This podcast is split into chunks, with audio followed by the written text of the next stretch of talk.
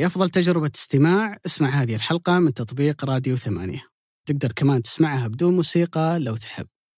هذا البودكاست برعاية شركة صفا وتطبيق محلي.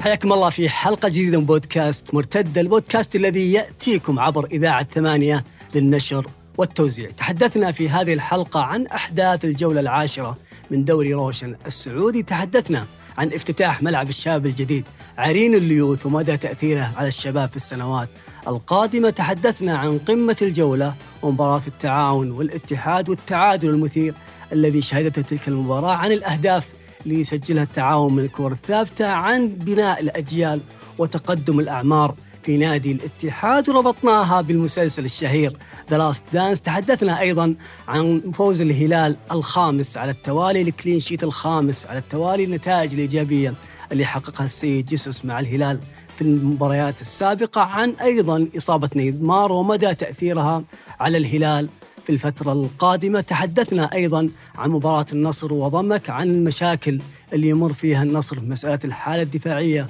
والدفاع ب 30 و 40 متر عن الغيابات اللي عانى منها الفريق عن الهدفين اللي سجلها تاليسكا رونالدو من الكورتين.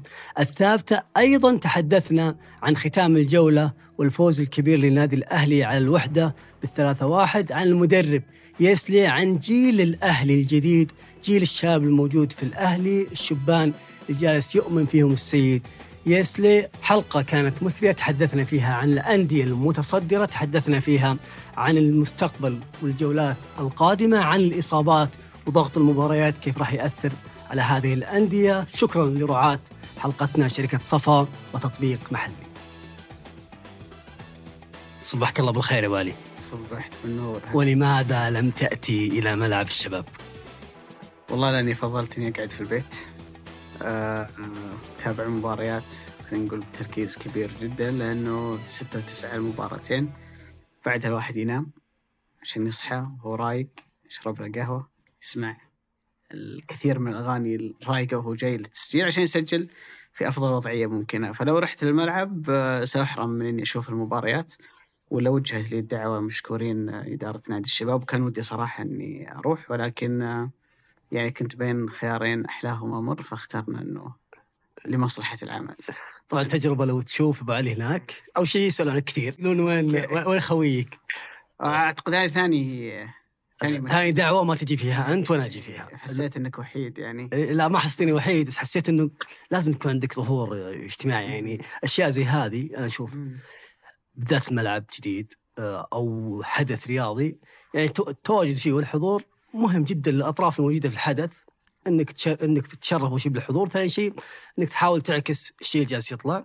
وهذا شيء يعني جدا جميل يكون عندك ملعب آه، ملعب حديث آه، مدرجات بدون غمار 15000 مشجع. وأنا دائما أميل ترى الملاعب الصغيرة اللي تكون ملمومة. يعني ما أحب الملعب يكون تجيب لي ملعب 70000 80000 عشان مباراة مباراتين أو عشر مباريات بتفلل فيها بينما كل مباريات الدوري بتكون فاضية. ونفس سياسة تقريبا أكثر الأندية في أوروبا بالذات الملاعب الحديثه يعني اليوفي الآن ملعبه الأخير اللي اللي بناه 40000 مشجع ترى شيء. ليش 40000 مشجع؟ مع ان اليوفي الأكثر جماهيرية في إيطاليا. يقدر يفل الملعب هذا 60 70 مباريات كثير.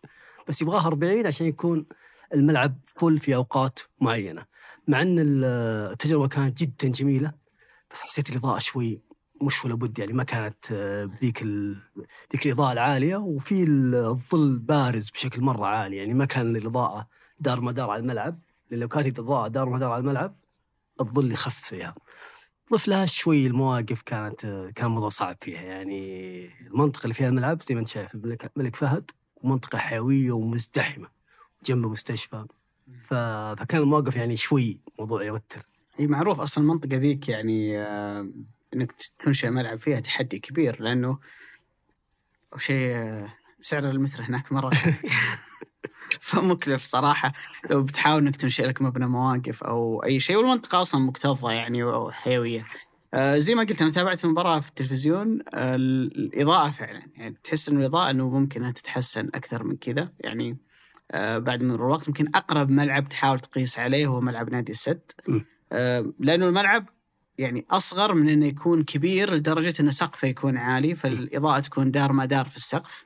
فبالتالي أنت ما تحتاج الكشافات الأربعة اللي تكون موجودة في الزوايا فتعطيك إضاءة جدا جميلة. أمس كذا غير بالريموت ما بين مباراة الشباب وال آه، والطائي والمباراه الثانية اللي هي الأهلي والوحدة. أول ملاحظة بتلاحظها فرق الإضاءة. لأنه أي ملعب الإضاءة موجودة في السقف يفرق كثير تماما عن الملعب اللي يستخدم كشافات. الآن الملاعب اللي عندنا اللي فيها كشافات تكلم زي الملز عبد الله الفيصل سابقا ملعب نادي الفتح ومعظم الملاعب الأخرى اللي إحنا متعودين عليها. ترى كلها فيها قاسم مشترك. إن الملعب أو المدرج ما له سقف. أيه. فبالتالي الضوء مباشرة كذا يتوجه للملعب. لكن لما يكون في سقف السقف يحجب جزء من الإضاءة خصوصا عن الزوايا. الأماكن اللي موجودة فيها الجماهير. يمكن ترى واضحة مرة في آه، ملعب آه، الأمير محمد بن فهد في الدمام إنه فيه سقف. للمدرج والإضاءة جاية من كشافات فتحس دائما إنه مدرج كمان لو إنه مظلم كذا ودرجة الإضاءة ما هي مرة عالية. فهي تحتاج ممكن تتضبط مع ال- الوقت. لكن أعتقد بشكل عام آه، زي ما أنت اشرت أبو عاليه السعة أشوف إنها ملائمة جدا لنادي الشباب. أكثر مباراة أنا قد شفتها للشباب حسيت فيها بصخب جماهيري. يعني ترى ممكن الشباب يلعب مباراة مهمة. ويا ملاعب في استاد الملك فهد ولا في الملز وأكثر من ملعب ثاني. ممكن يجي عدد ترى أكثر من اللي جاء. في مباراة الشباب والطائي. بس ما تحس إنه صخب الجمهور وتنظيمهم وال والتيفو والأعلام وكل التفاصيل الثانية قاعدة تعطيك أجواء يعني حماس وأجواء تشجيع زي اللي شفناه في في مباراة الأمس. فأعتقد إنه السعة جدا ملائمة للشباب. المدرج الفاضي هو دعاية سلبية لك. صحيح. يكون عندك ملعب كبير حاضر فيه خلينا نقول ساعتها 70000 حاضر 30000 ما. دعاية سلبية لأنه في أماكن كثيرة فاضية فبيجي السؤال دائما إنه ليه ما فل الملعب؟ صح. لكن لما يكون الملعب أقل دائما ممتلئ والجمهور زي ما قلت آه، قريب صوتهم يوصل بشكل مباشر لل- للاعبين أعتقد إنه بيكون حاجة مرة جميلة. الحلو إن افتتاح الملعب يأتي مع خلينا نقول بداية جديدة للشباب. الأزمة اللي مر فيها بداية الموسم اليوم وجود إدارة جديدة في التفاف كبير حوالين النادي. تقريبا كل الشخصيات الشبابية البارزة آه، شفناهم البارح موجودين في المنصة آه، الأمير خالد بن سعد خالد البلطان الإدارة الحالية معظم الرموز الشباب من لاعبين وإداريين صحيح. اللي عرفناهم طوال التاريخ كانوا موجودين في في مباراة الأمس. فأعتقد أنه هي هي بداية جديدة لل- للشباب مع مدرب جديد. وبصراحة أنا من الناس يمكن اللي ما يوم شفت وجهه أول شيء لما قرأت أنه الشباب عين إيغور آه، بيسكان كمدرب مدرب كرواتي في الأربعينات مو كبير مدربي شرق أوروبا اللي ما هم كبار مرة تحس أنه أمر مألوف أنك تشوف إيه. أسماء آه، جديدة آه، موجودة فأنا قاعد أقرأ عنه معلومات كمدرب okay درب كرواتيا أقل من 21 سنة درب دينامو زغرب بس الوجه مو غريب علي الوجه أنا حاسس أني الرجل هذا أنا شايفه مم. قبل كذا فأمس أنا قاعد أتابع المباراة ال- كأس العالم 92 الزميل ال- الرائع والجميل جدا عبد الغامدي معلق المباراه قال انه لعب في ليفربول مع تشابي ألونسو على طول استرجعت فريق ليفربول 2005 أوه. اللي لما كان فيه تشافي ألونسو وديسمار. هامان والجيل هذاك كان في محور كرواتي في الدكة ينزل بعض الأحيان اسمه بيسكان بس شكله مرة تغير لأنه شعره كان أصفر فالحين لأنه شيب وصار وجه يعني شعره خليط ما بين الأسود والأبيض حسيت كذا ان شكله تغير عليه بس فعلا ذكرت إنه هو كان واحد من جيل ليفربول الرائع اللي كان في 2005 مع رافائيل بينيتي صح ما كان عنصر أساسي لكن زي ما قلنا مدرب جديد عهد جديد ملعب جديد كل شيء جديد في الشباب. أتمنى إن شاء الله إنه يكون ملعب زاخر بالنجاحات في البطولات الفريق بأمانة أنا أعتقد إنه الشباب عنده ميزة مهمة جدا عن كل الأندية اللي تعتقد أحيانا ممكن ترى تكون يعني اليوم البعض يصنفها أنها في نفس مستوى الشباب وأنا أعتقد إن الشباب لا هو ما هو في مستواها الاتفاق التعاون الفتح وبقية الأندية. الشباب عنده تاريخ أكبر لكن الشباب عنده ميزة مختلفة عن كل هذه الأندية. أنا ما أتوقع أنك بتلقى جماهيرية كبيرة للتعاون برا القصيم. صحيح. ولا جماهيرية كبيرة للفتح برا الحسن ولا الاتفاق برا الشرقية. الشباب ممكن تلقى له جمهور في كل مكان. لكن يحتاج هذا الفريق إنه خلال الفترة الجاية إنه يحاول أن يقلص الفجوة اللي واضحة بأمانة ما بينه وبين بقية الأندية الاربع اللي اليوم اللي كإمكانيات وعناصر وحتى كميزانيات في فارق صراحة. صح. واضح بينهم وبين نادي الشباب. متى ما وجد الفريق هذا مستثمر سواء كانت شركات أو أفراد أعتقد إنه عنده شيء يبني عليه للمستقبل. الجماهيرية هذه من الممكن إنها تنمو. آه، اشتغلوا عليها صراحة في السنوات الماضية. تحديدا خالد البلطان موضوع. زيادة شعبية النادي وجماهيرية النادي وأعتقد إنها جابت نتائج آه، كبيرة. وفي حاجة كمان إلى جانب إنه الانتشار إنه ممكن تلاقي جمهور الشباب في أي مكان يا أخي تحس إن الواحد منهم عن عشرة. يعني صحيح. يعني خلينا نقول بشكل لطيف يا أخي فيهم شراسة، فيهم شراسة في الدفاع عن ناديهم. يعني فعلا فعلا تحس إن ناديهم هو قضيتهم. يعني ما ما يعتبر إنه أوكي أنا شبابي واشجع معاه نادي ثاني، شبابي بس أميل نادي ثاني، لا الشباب تجد إنه بالنسبة لكل فرد منهم يشعر إنه إحنا دائما لا ينظر لنا كنادي على مستوى الجماهيرية والشعبية بالاحترام اللازم ولا ينظر لنا كنجاحات ومنجزات بالاحترام اللازم لأنه عندنا تاريخ يفوق تاريخ أندية كثيرة موجودة اليوم على مستوى الدوري فبالتالي وشخصية خالد البلطان اللي بلا شك إني أعتقد إنها. يعني أثرت بشكل كبير إنه زي ما قلت تحس إن الواحد منهم عن عشرة على مستوى التفاعل على مستوى قديش هو يحب ناديه قديش هو عنده ناديه إنه خط أحمر بالنسبة له. فأعتقد إنه مع الملعب الجديد ودي صراحة إن كل مباراة يلعبها الشباب على ملعبه.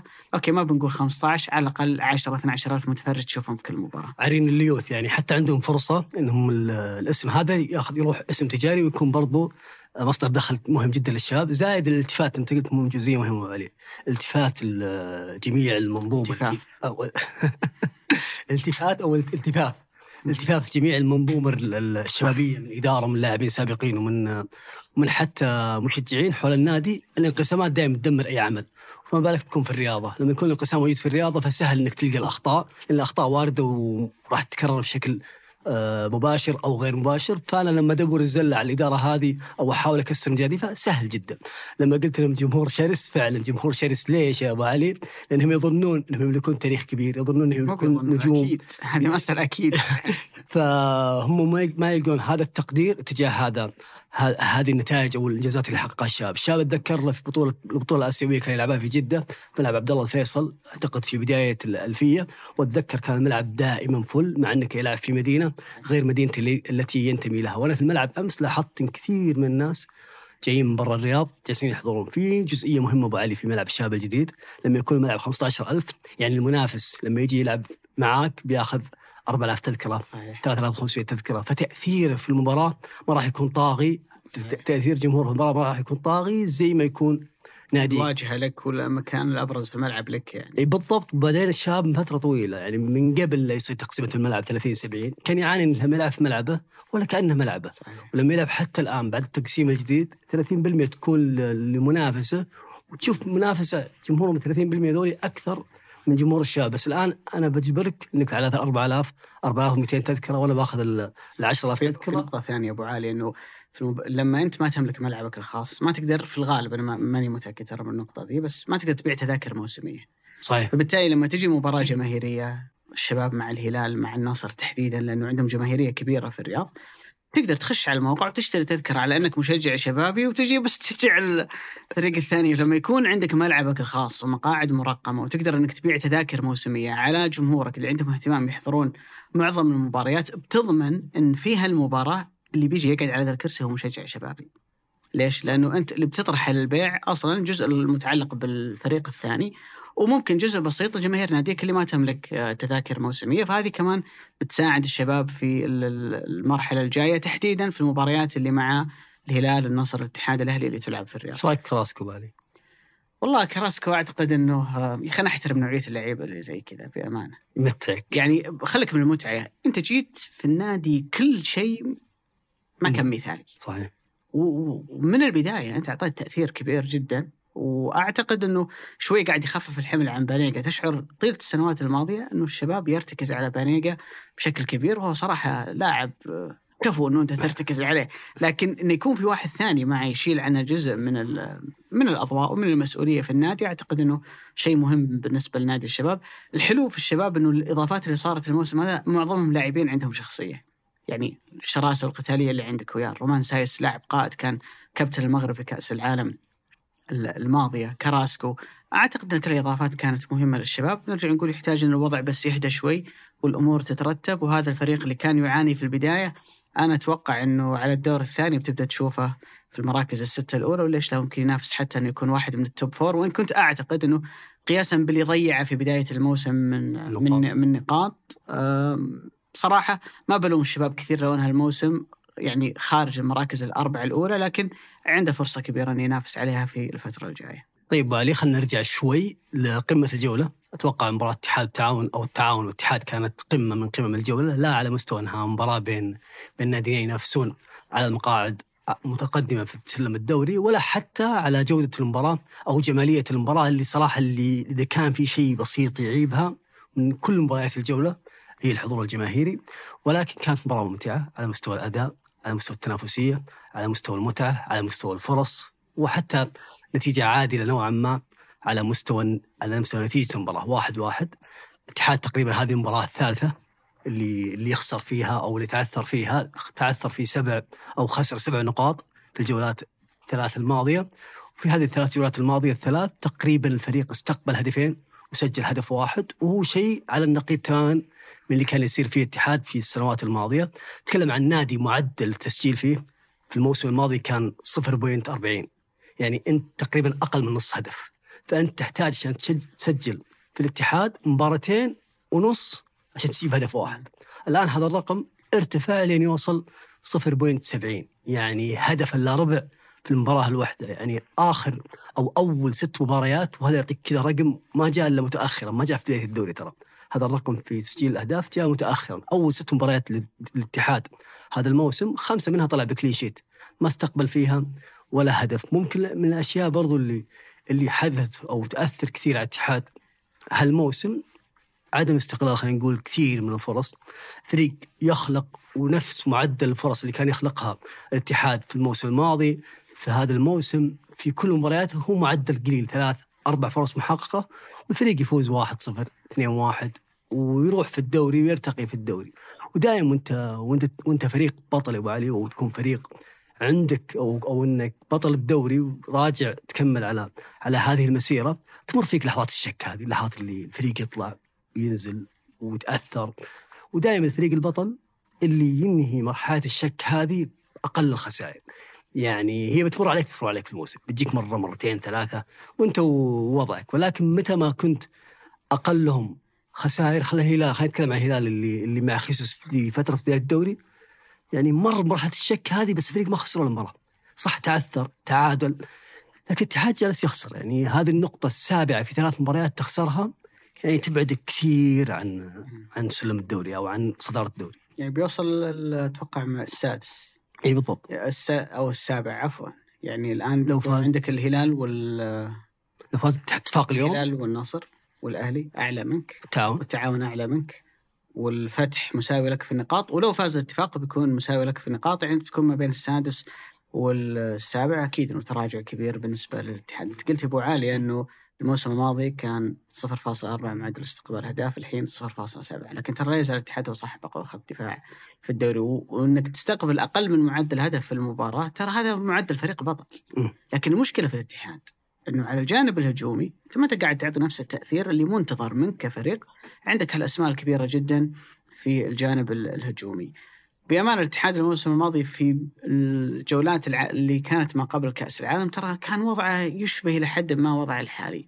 فريق قوي دفاعيا ما عنده ذيك الحلول الكبيرة هجوميا بس الاتحاد كان فتاك في الكور الثابتة فتشعر إنه الميزة هذه انتقلت منهم راحت لل تعاون التعاون اللي هم صاروا مرة بارزين في النقطة هذه. بالمناسبة التعاون في المباراة سجل ثامن هدف من ضربة ركنية هذا الموسم والتاسع من كرة ثابتة من أصل 20 هدف في الدوري. نص.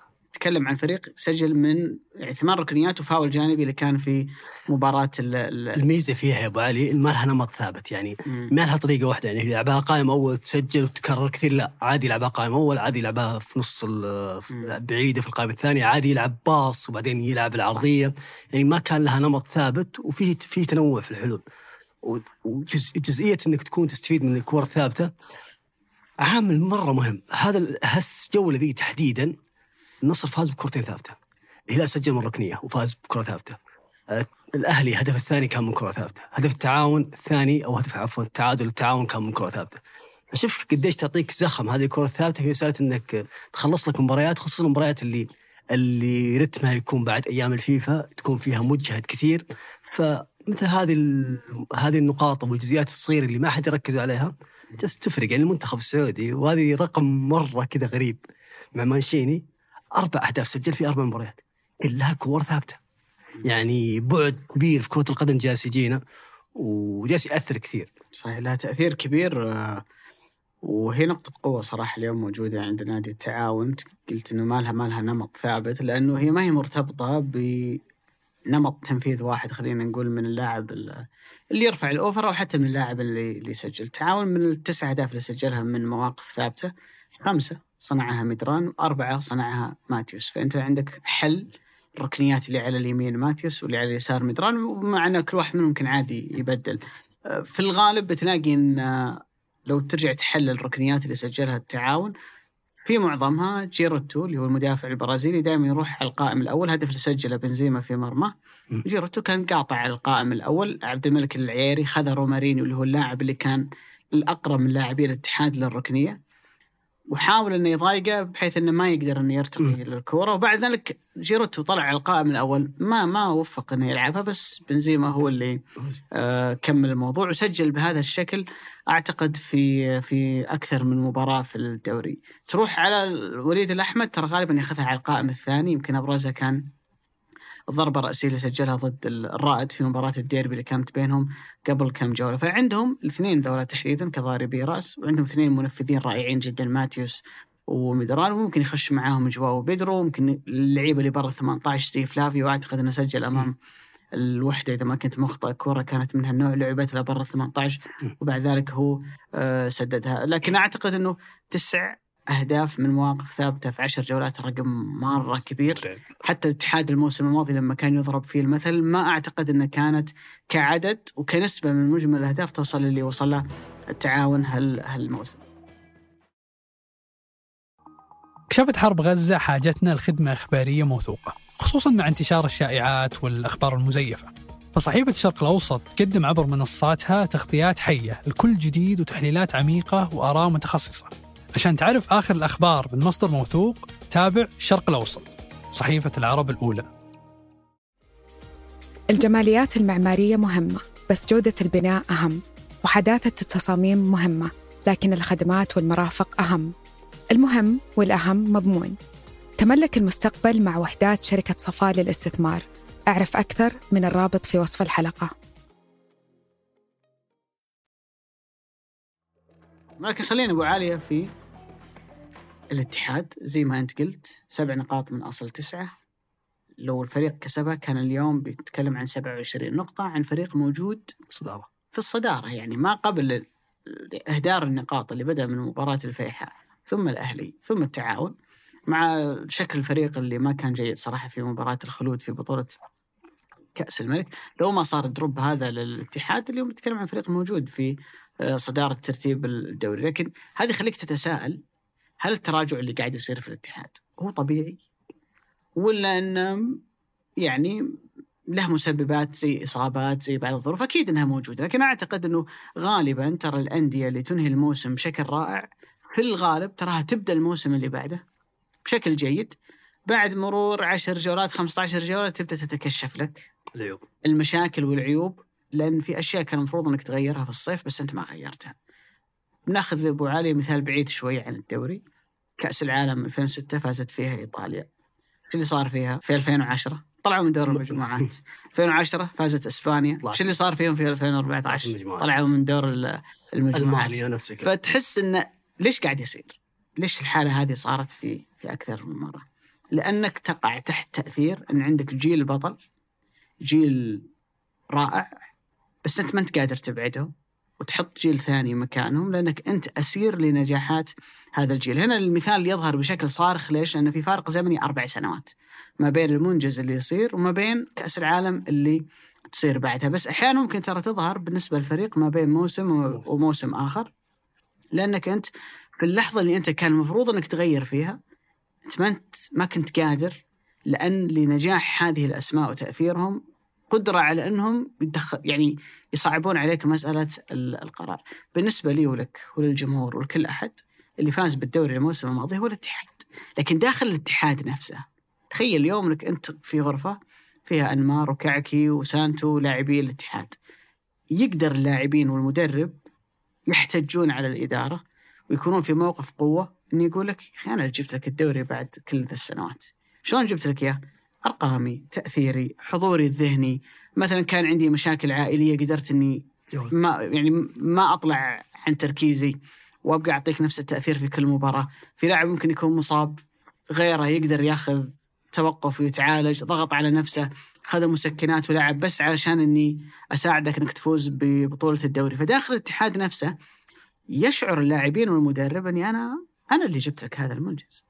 فبالتالي أستحق منك معاملة مختلفة لأني أنا اللي رجعتك لسكة الفوز بالدوري بعد آه، عدة سنوات، وهنا أبو علي اتذكر في وثائقي رائع جدا أنا متأكد إنك أنت شفته The Last Dance حق مايكل جوردن. إنهم يتكلم في مرحلة إنه جاهم مدير رياضي. فكان المدير الرياضي هذا يعتقد إنه لابد إنه الجيل هذا جيل مايكل جوردن يمشي ويجي جيل ثاني مكانه. فقال جوردن عبارة عظيمة ورائعة جدا. قال لما يكون عندك جيل وينجح ويجيب لك بطولات لا يحق لك أن تقصيهم إلا عندما يثبت لك فشلهم. يعني أنا جبت لك بطولة لازم تنتظر إلين أفشل إلين السنة الجاية ما أقدر أجيب لك الدوري هنا خلاص. مش- أنا فعلا فشلت هنا أنت تقدر تمشيني. بس ما تجي تمشيني في لحظة اللي أنا جايب لك فيها المنجز اللي أنا فيها بطل لأنه طب أنا ممكن أجيبها لك السنة الجاية. في نماذج أبو عالية صارت إنه في بعض الفرق تعتقد إنهم وصلوا إلى مداهم. خلاص هذا أعلى شيء عندهم. الإدارة ما مشتهم زي ما قلنا إنه في الغالب إنه سيطرة النجوم ونجاحهم وتأثيرهم يمنعك من إنك تغيرهم. وبالفعل أثبت إنهم السنة اللي بعدها بالخبرة وبالتجربة قادرين إنهم يوصلونك للنجاح مرة ثانية. مثل ريال مدريد مع زيدان.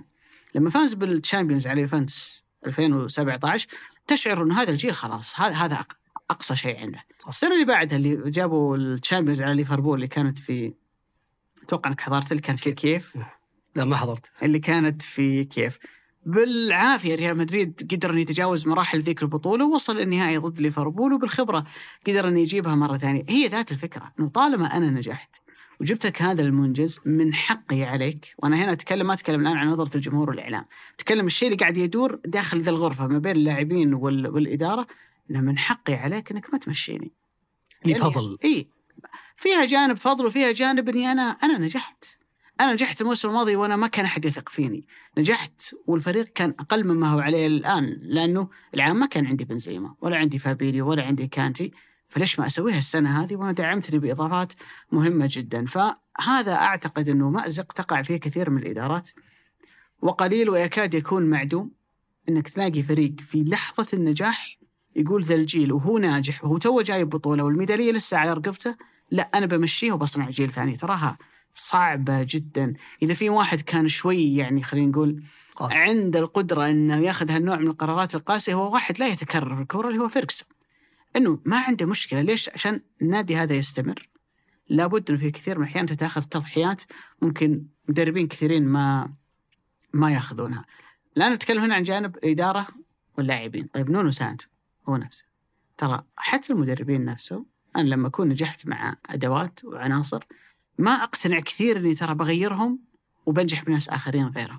فبالتالي بتلاحظ مثلا إنه الهلال السنة هذه جاب سبع لاعبين أجانب. النصر جاب ستة أبقى على رونالدو وتاليسكا. الأهلي مشاهم كلهم العناصر الموسم الماضي. الاتحاد لا يزال موجود حمد الله وقروهي ورومارينيو وكورونادو أربعة. وحجازي لو ما أصيب كان ظل موجود. يعني تتكلم أنه الفريق فعليا كان بيحتفظ بخمسة من عناصر الموسم الماضي. معناته أنت بتغير ثلاث عناصر جديدة فقط. ليش نونو سانتو يسوي هالشيء؟ لأنه نفس الفكرة. أنا طالما نجحت بهذه العناصر فريق السنة الجاية المفروض يكون أقوى. فريق السنة الجاية المفروض يكون اكتسب القدرة على المنافسة اكتسب ثقة في نفسه بعد ما فاز ببطولة الدوري والسوبر في الموسم الماضي فبالتالي الأمور بتكون أسهل عليه هذا الموسم. لكن فعليا لا تبدو الأمور أنها أسهل على الاتحاد آه هذا الموسم. وأعتقد أنه المحصلة اللي صار في الصيف أنه الاتحاد اليوم ك squad وتشكيلة إضافات مهمة العناصر الجديدة اللي اضافها تحديدا بنزيما كانتي فابينيو لكن لو تقارن الاتحاد مع منافسيه على مستوى السكواد لا الاتحاد أقل منه. في أمانة. كثير. في رقم أبو عالية لابد صراحة إنه الواحد يقف عنه يقف عنده. في طيب. آخر ثلاث مباريات تعاون الأهلي الفيحة اللي تعثر فيها ال- الاتحاد كل مدرب له الحق إنه يستخدم خمس تبديلات في المباراة. صحيح. المباراة الأخيرة ضد التعاون مدرب غير سانتو غير تغييرين. ثلاثة. قال لا ما واحد. أمام الأهلي غير ثلاثة. أمام الفيحاء غير ثلاثة. إلى حد هنا يبدو الرقم okay ملفت انه ما استخدم خمس تغييرات. في مباراة الفيحاء دقيقة 63 أصيب أحمد بامسعود ظهير الأيسر. نزل مكانه ظهير أيسر. فعليا أنت ما غيرت الفريق. لاعب مكان لاعب. ما بدأ يغير الدقيقة 74 نزل صالح العمري. يعني آخر ربع ساعة في المباراة. مباراة الأهلي بين الشوطين غير الظهيرين. نزل ظهيرين مكانهم فأنت ما غيرت من شكل الفريق. ما غير يعني لاعب يغير الرسم التكتيكي إلا لما نزل صالح العمري دقيقة 85 نفس الكلام منطبق على مباراة التعاون. أول تغيير سواه كان في دقيقة 75 لما نزل صالح العمري وحاول من خلاله أن يغير من شكل الفريق. لما المدرب يوصل إلى آخر ربع ساعة من المباراة ما يجري تبديلات تغير من شكل الفريق. وفي الثلاث مباريات أنت قاعد تلاحق النتيجة هذا دليل واضح على أن المدرب أنا ما عندي أحد في الدكة وفعليا أنت تشوف دكة الاتحاد معظم التبديلات اللي أنت بتسويها هو مركز مركز. يعني في مباراة أنت متأخر فيها أو تبغى تلحق المباراة ما أعتقد أنه في عمره وتجربته وحتى مركزه في الملعب كلاعب آه، محور فيصل غامدي يمكن يغيرك أشياء كثيرة في صحيح. المباراة. ولا أعتقد أن الجودة اللي عند هارون كمارا ممكن تقلب لك مباراة. فبالتالي أنت ما فعليا ترى ما عندك خيارات في الدكة يعني صالح العمري هو الوحيد اللي أنت تلجأ له وما تلجأ له إلا في دقائق المباراة الأخيرة. جزء منها قناعة المدرب أنه شكل الفريق هذا okay كويس ممكن. نظل نحاول إلى نهاية المباراة. وجزء منها أنت ما عندك حل. يعني الهلال ما قبل إصابة نيمار عنده حل فتاك في الدكة اللي هو ميشايل. ميشايل اللي ينزل مباراة الهلال والاتحاد اللي كانت في جدة هو اللي قلبها في شوط المباراة ال- الثاني. النصر مثلا في مباراة الأمس لما ساءت الأمور بين الشوطين سحب عبد الله الخيبري ونزل عبد الرحمن غريب قلب المباراة مرة ثانية على على ضمك. أنت مين الاسم اللي عندك في الدكة؟ تقول لو نزلته بيقلب لي مباراة. لو نزلته بيغير من شكل الفريق. لو نزلته بيحط الفريق المقابل أو على الأقل لاعب من الفريق المقابل. بيحطه في أزمة في شوط المباراة الثانية آه، حرفيا فعليا ما عندك ولا واحد كل هذه تأخذها مع بعض يا أبو عالي إنه في الصيف الماضي اللي أنت كان عندك ميزانية غير مسبوقة في تاريخ الاتحاد وفي تاريخ كل الأندية فشلت فشل ذريع في إنك تخلي فريقك كسكواد زي منافسيك أو أعلى منهم. قارنها بوضعك في الموسم الماضي ممكن نقول إن أنت أحسن من الموسم الماضي، بس أنت تنظر لنفسك وتنظر للمنافسين من حواليك. اليوم ممكن الاتحاد يفوز بالدوري، الكوره كل شيء فيها جاهز.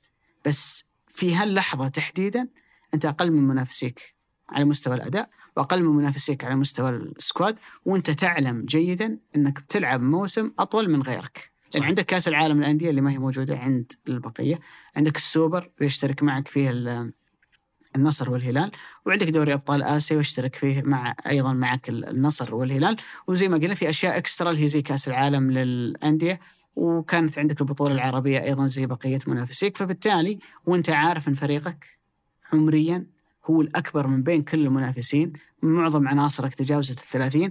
كان المفروض انه القرار يكون جريء أكثر مما كان عليه في إدارة نادي الاتحاد إنها خلينا نقول تكون أكثر قسوة في التعامل مع مع الموقف حتى لو كان اللاعبين هذول أنت تشعر إنه كما لو إنهم دين. في رقبتك بس مصلحة النادي أهم من أي نقطة ثانية. وبأمانة لعل الاتحاد خلينا نقول بيدفع ذا الموسم ثمن نجاح الموسم الماضي. لأنه في اللحظة اللي كان المنافسة شرسة جدا ما بين الاتحاد والنصر كم لاعب اتحادي أعلن عن تجديد عقده الموسم الماضي؟ إذا ما كنت مخطئ حجازي كورنادو وحمد الله. وحمد الله تحديدا كثيرين يعتقدون أن التجديد له الموسم الماضي ما كان ما كان قرار حكيم لكن المشكلة إنه في ظل المنافسة على الدوري بعض اللاعبين وكلاء أعمال اللاعبين وصارت مع أكثر من لاعب ذكي إنه يضغط في هالمرحلة على الإدارة في مسألة تجديد العقد لأنه أنت بتروح باتجاه تجديد العقد ليش؟ عشان اللاعب يركز ذهنيا في في الملعب ويعطيك التأثير اللي أنت تبغاه في آخر 10 15 جولة آه، في الموسم، لكن المشكلة تصير إيش؟ إنك الموسم اللي بعده تتفهق فيه. تدفع تدفع يصير الثمن الاستغناء عنه مرة هل. دفع يعني الاتحاد وجهة نظرك تقول إن الاتحاد. دفع ثمن الفوز بالدوري الموسم الماضي دفع الثمن من ناحية انه جدد اللاعبين. يصير كثير يا أبو. آه، وطبيعي طبيعي تصير جدد يعني ليفربول الموسم الثاني بعد ما فازوا بالدوري بعد غياب 20 سنة كيف كان موسمهم؟ آه، كان صعب كان موسم صعب. كان في دروب يعني. طبيعي. كثير أندية ترى تصير معهم ذا الموضوع يعني. بس بس ال- الكلام هنا على على انك جددت على اللاعبين ضغطوا عليك الموسم الماضي أو منتصف الموسم علشان تاخذ عشان يجددون معك عشان يعطيك البعد الأفضل في العشر جولات الأخيرة في النص الثاني من الموسم. ترى ما صارت في الاتحاد بالحالة. ترى نفس الظروف ذي هي اللي جدد فيها تاليسكا الموسم الماضي مع النصر. صحيح. ضيف لها رجع شوي وضيف لها ان إن الفريق ما عمل البناء التراكمي جزئية مهمة أبو علي إن الأندية الأعظم في العالم لما تبني فريق ويكون عندها منظومة فريق منظومة الفريق هذه تكون دائما منظومة شابة تأخذ خمس ست سبع سنوات في أفضل level لها ويتم البناء بعدها التراكمي على هذا الفريق. في برشلونة ما صار هذا الشيء وانهار فريق الماسيا أو الفريق اللي صنع بيب جوارديولا. بعد ذلك في بايرن ميونخ ما تشعر ان ريبيري راح ما تشعر ان روبن راح ما تشعر ان ليفاندوفسكي راح. كثير حتى نوير ما تشعر إنه راح. نفسه في الدوري الألماني نفسه. مو نفسها بس قيمة الأسماء وال quality. جاء المعوضين اللعيبة اللي عوضوا هذه الأسماء لعيبة بقيمة عالية. يعني ما اعطاني بعد إن الفريق انهار ما قد- ما يقدر ينافس فيه على الصعيد في الاوروبي الأوروبي مثلا. مثال مرة واضح. من؟ يوفنتوس يوفنتوس يوفنتوس يعني خلينا نقول في اللحظة اللي كان يبدأ المفروض يغير فيها كيليني وبونوتشي وبوفون والعناصر هذه حاول يعني لو قلنا فترتهم كذا حاول إنه يمدها إلين آخر مدى. فعليا جابوا لك نجاحات. وتاريخ استثنائي كم؟ ثمان وتسع مرات دوري ورا. عشر مرات بس بعد. صار دروب الفريق بيحتاج سنوات عشان يطلع منه. يحاول يعصر خلينا نقول يحاول يعصر هذا الجيل يطلع منه أفضل ما لديه وطبيعي إنه يمر هذا التحول. بس في جيل الاتحاد لو تلاحظ الاتحاد مو جيل شاب يعني مو جيل الانهيار السريع هذا المفروض إنه ما يصير لأنه أنت لسه بادي. يعني أنت أنا أتقبل وجهة النظر هذه إن فريق ينهار أو فريق يوصل لل level أنا بطل.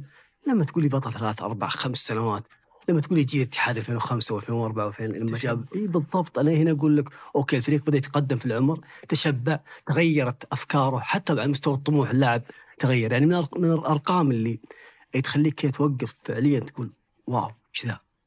معدل اعمار الاتحاد من أعلى نادي كمعدل اعمار في الدوري للاعبين يلعبون اساسيين ما أتكلم عن دكه.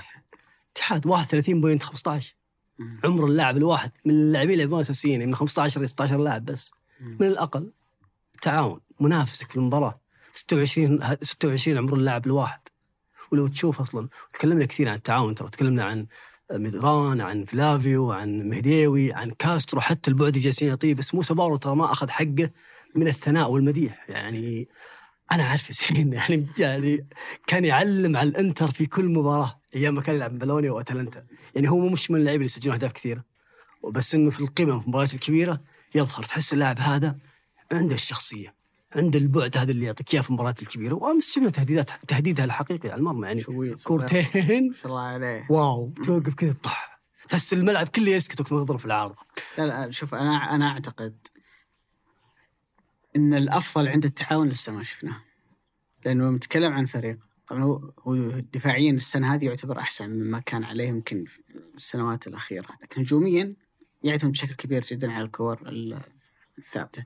لسه ما بان ترى التأثير الفردي للثلاثه اللي موجودين قدام اللي هم ماتيوس وجواو بيدرو وموسى بارو. احس إن كل واحد منهم هو حل قائم بذاته. يعني يعني ماتيوس عليه رجل يسار ما لها ما له حل. موسى. بارو نفس الكلام يعني مهاري وسريع وما شاء الله عليه shoot. جواو بيدرو أنا أعتقد إنه عنده أعلى من كذا بكثير. لاعب هداف ومهاجم آه، قناص. بس الثلاثة كلهم جو في صيفية واحدة وتأخروا كثير في موضوع التعاقد لأنه الجناح جابوا جناح ما نجح في الفحص الطبي. وإذا كان البديل هو موسى بارو فالحمد لله أحلى بديل. إنه ما نجح. في الفحص الطبي فخذوا وقت على ما كونوا ذا الفريق وأعتقد إنه مع شاموسكا الفريق بيقدر إنه لسه يتطور ويتحسن أكثر من كذا. لكن في هالمباراة أبو عالي ظهر ترى مشكلة. أعتقد إن المدربين في الجولات الجاية ما راح يغفلون عنها. الاتحاد بيعاني لما يلعب ضد فريق عنده جناحين آه، مميزين. لأنه لما يضغط عليك بارو وماتيوس في الحالة الهجومية بتضطر أنت دائما ترجع مدافعينك يعني الظهيرين اللي عندك لل- للخلف. وحتى لما يطلعون يعملون زيادة بيطلع يعمل الزيادة وهو شايل هم لاعب الجناح اللي وراه. موجود وراه. وأنت أصلا ما عندك أجنحة. فبالتالي لعبك كله بيصير في. في عمق ال- الملعب. ترى تقريبا معظم الهجمات الخطرة اللي كانت للاتحاد في المباراة كان الاتحاد يضغط يقطع الكورة من التعاون في مرحلة بناء الهجمة. الحين المشكلة وين تصير؟ إنك أنت تحاول إنك تلم الفريق. والكورة مع منافسك. أول ما تستلم الكورة من يعني بديهيات الهجوم هو الانتشار فأنت تروح كذا توسع الملعب. لما تنقطع الكورة هذا هنا وهذا هنا وهذا هنا. فسهل الفريق المنافس إنه يوصل لمرماك خاصة لو كان الفريق هذا يعتمد على العمق اللي باصات من حمد الله رومارينيو وبنزيما. وشفنا التبادلات اللي كان في واحدة كانت جميلة جدا اللي بين رومارينيو. وبنزيما وما, وما كملت. فهذا هو نمط الاتحاد إنه أنا أقطع الكورة بعدين أروح لعمق الملعب والتمريرات الرأسية إلين ما ما أوصل. بدونها ترى الاتحاد كان يعاني إنه يقدر يبني هجمة واحدة صحيحة قدام ال- التعاون والتعاون ممكن أعطاهم أكثر من فرصة إنها كانت تنقطع من الكور في عمق الملعب. عشان كذا الاتحاد كان قادر إنه يوصل مرماك. لكن المباراة هذه أعطت مؤشر إنك لما تلعب ضد فريق عنده جناحين يقدرون يوقفون ظهرتك في مناطق متأخرة أنت بتلاقي نفسك الاطراف فاضية. صحيح. اللعب كله من من عمق الملعب وما عندك إلا صالح العمري. وصاحبنا ما ينزل إلا الدقيقه 80 85 فالمرحلة الجاية بتكون صعبة على الاتحاد بأمانة. الشهر تقريبا ال- أو الشهر وشوي اللي من عندنا لين كأس العالم للأندية فريق يحتاج إنه يتعافى فيه لأنه الطموحات تجاه الاتحاد في كأس العالم للأندية إنه لا تقف حتى عند إنك تلعب نصف نهائي. الكل سيطالبك إنك تتجاوز بطل أمريكا الجنوبية وتروح تلعب بالنهائي غالبا بتكون ضد السيتي وحاول إنك تلعب مباراة كبيرة ضد السيتي. لأن فما راح يكون مقبول إنك شيء أقل من نصف النهائي ومباراة كبيرة ضد بطل أمريكا الجنوبية. وحتى البعض ممكن يطالبك إنه أنت تتجاوزها. أقل من كذا بيكون الموضوع مخيب بالنسبة للاتحاد. بالوضعية الحالية والله صعب. وضعه بيكون لأن لأن المرجعية في مثل كأس العالم للأندية بيرجع لاخر بطل أو آخر نادي سعودي لعب وصل النهائي. برضو إضافة إلى ذلك البطولة في, في أرضك وعلى ملعبك. إضافة إلى ذلك أنت عملت ميركاتو تاريخي كل العالم تتكلم عنك السعودية. فالضغط كبير على الاتحاد. وجمهور الاتحاد ما يلام في هذا التوتر. وأنا دائما ترى القرارات هذه الصعبة اللي اني أمشي لاعب في لحظات عالية في ترى ما هي سهلة. يعني بيبي جوارديولا لما مشى ستيرلينج ومشى من معاه الموسم الماضي مشى ستيرلينج مع مهاجم ثاني ما أعرف منه جيسوس. وجاب هالاند والفاريز. كان قرار جريء بس هو ليش مشاهم؟ هم مش سيئين ترى. هم يعطونا البعد هذا بس مشاهم عشان يخلق حالة تغيير في الفريق وشغف ونجاح الحين إنه خلى محرز بالضبط، مشى واحد يمشي. عشان يخلق حالة تغيير. وهذه ترى هذه ما كان يسويها قبل فيرجسون والآن بيبي جوارديولا عشان يصنع فريق متسلسل أو ناجح متسلسل لسنوات طويلة عادي يمشي لاعب في أفضل مستوياته أو في عز مستواه ويجيب واحد بدالة عنده شغف وحماس إنه يفوز ويحقق بطولات.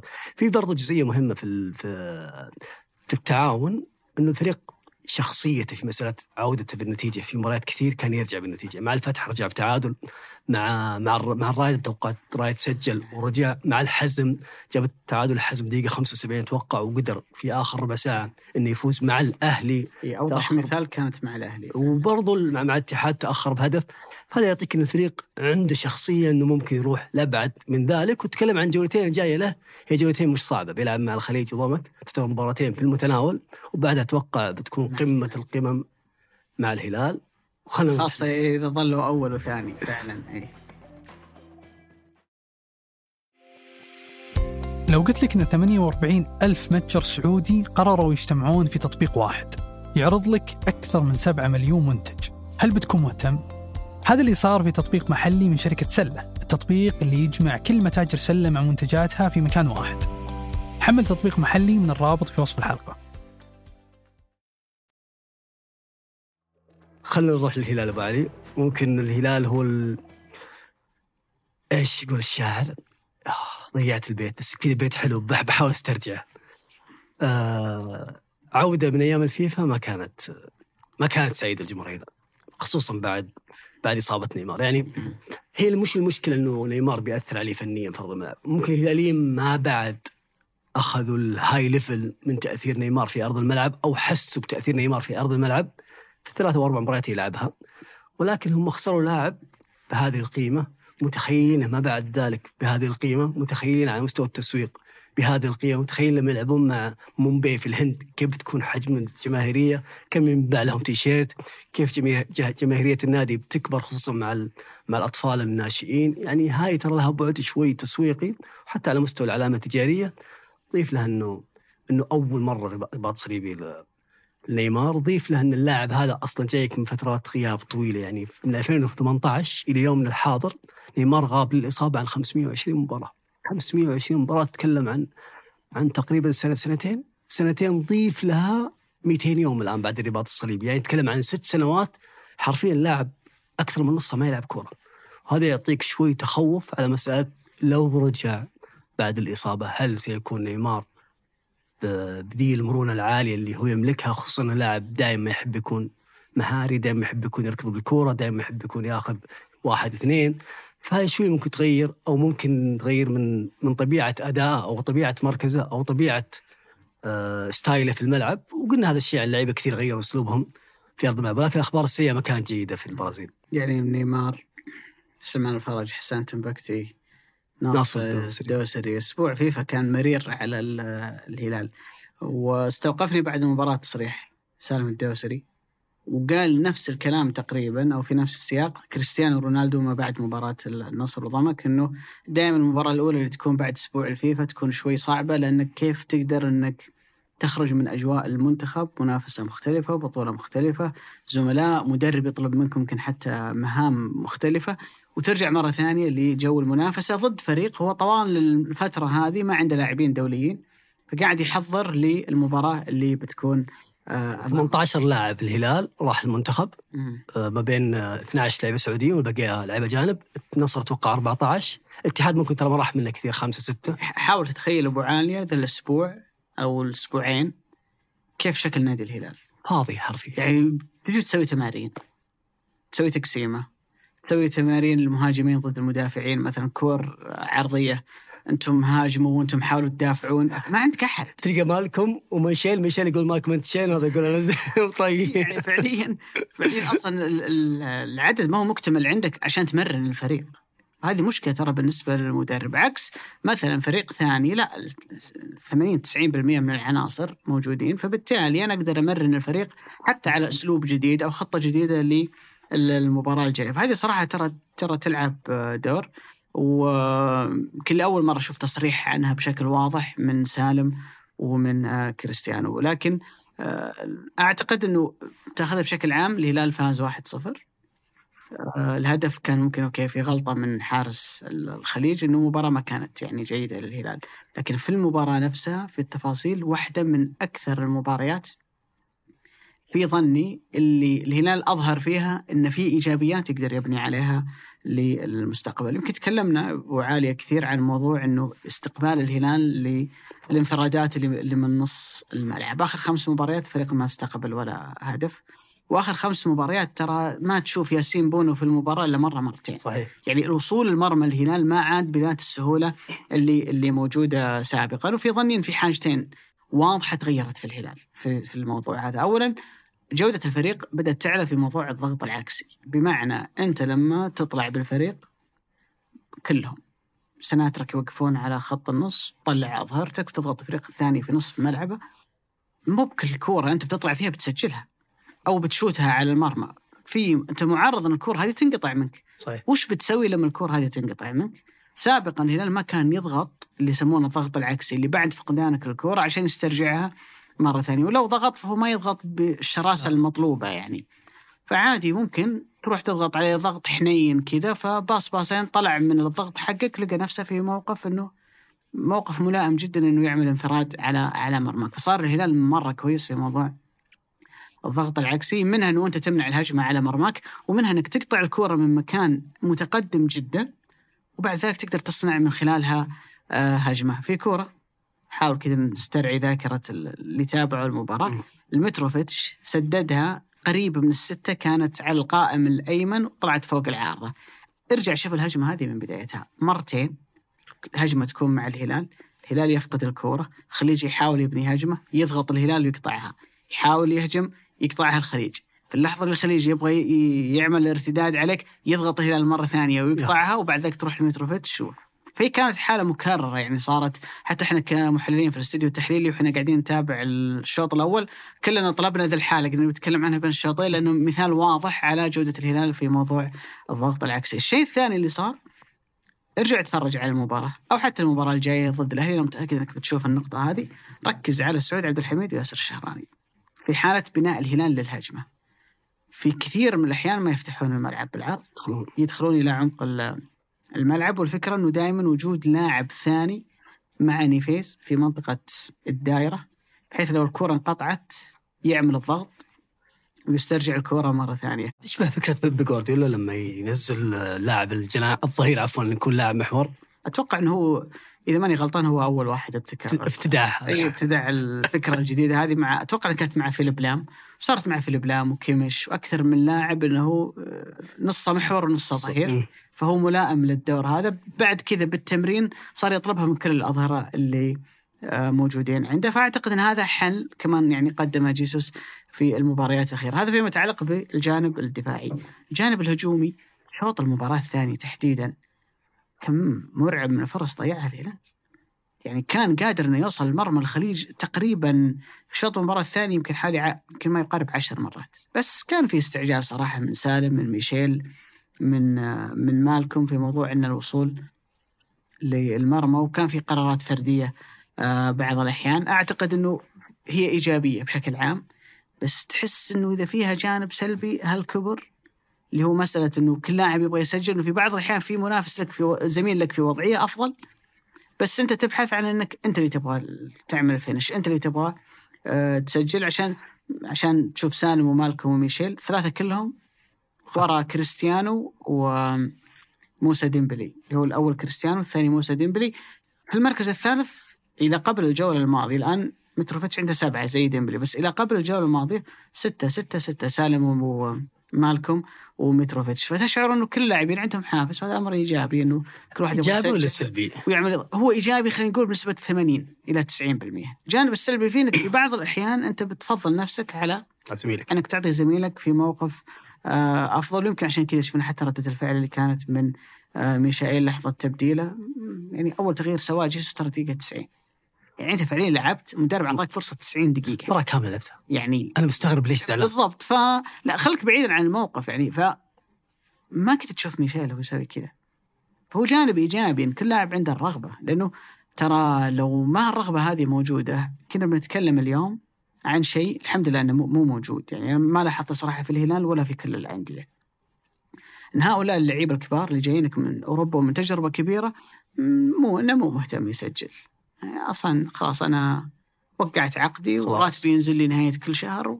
والله ما تفرق معي سجلت 20 ولا 10 أهداف في الموسم. كنت في حالة بدنية كويسة ولا بالضبط فلما تحس إن اللعيبة جوعانين ومتعطشين حتى لو ظهرت على شكل إنه أنانية بعض الأحيان حتى لو ظهرت على شكل إنه بعض اللاعبين ما يكون راضي لما المدرب يستبدله لكن في المجمل ترى هذا شيء مرة إيجابي تعاقبه طيب؟ إن اللعيب ما أدري صراحة. والله تصدق أبو علي ما عندي ما عندي جواب واضح يعني في في الموضوع يعني تخصم. لأنه لأنه ترى جزء من الحوار اللي دار بينهم فأنت ما سمعت الحوار هذا. جزء منها ممكن يكون في شيء بين المدرب واللاعب قبل المباراة. انه مثلا المدرب يقول للاعب والله أنا وضعيتك البدنية بلعبك 70 75 دقيقة.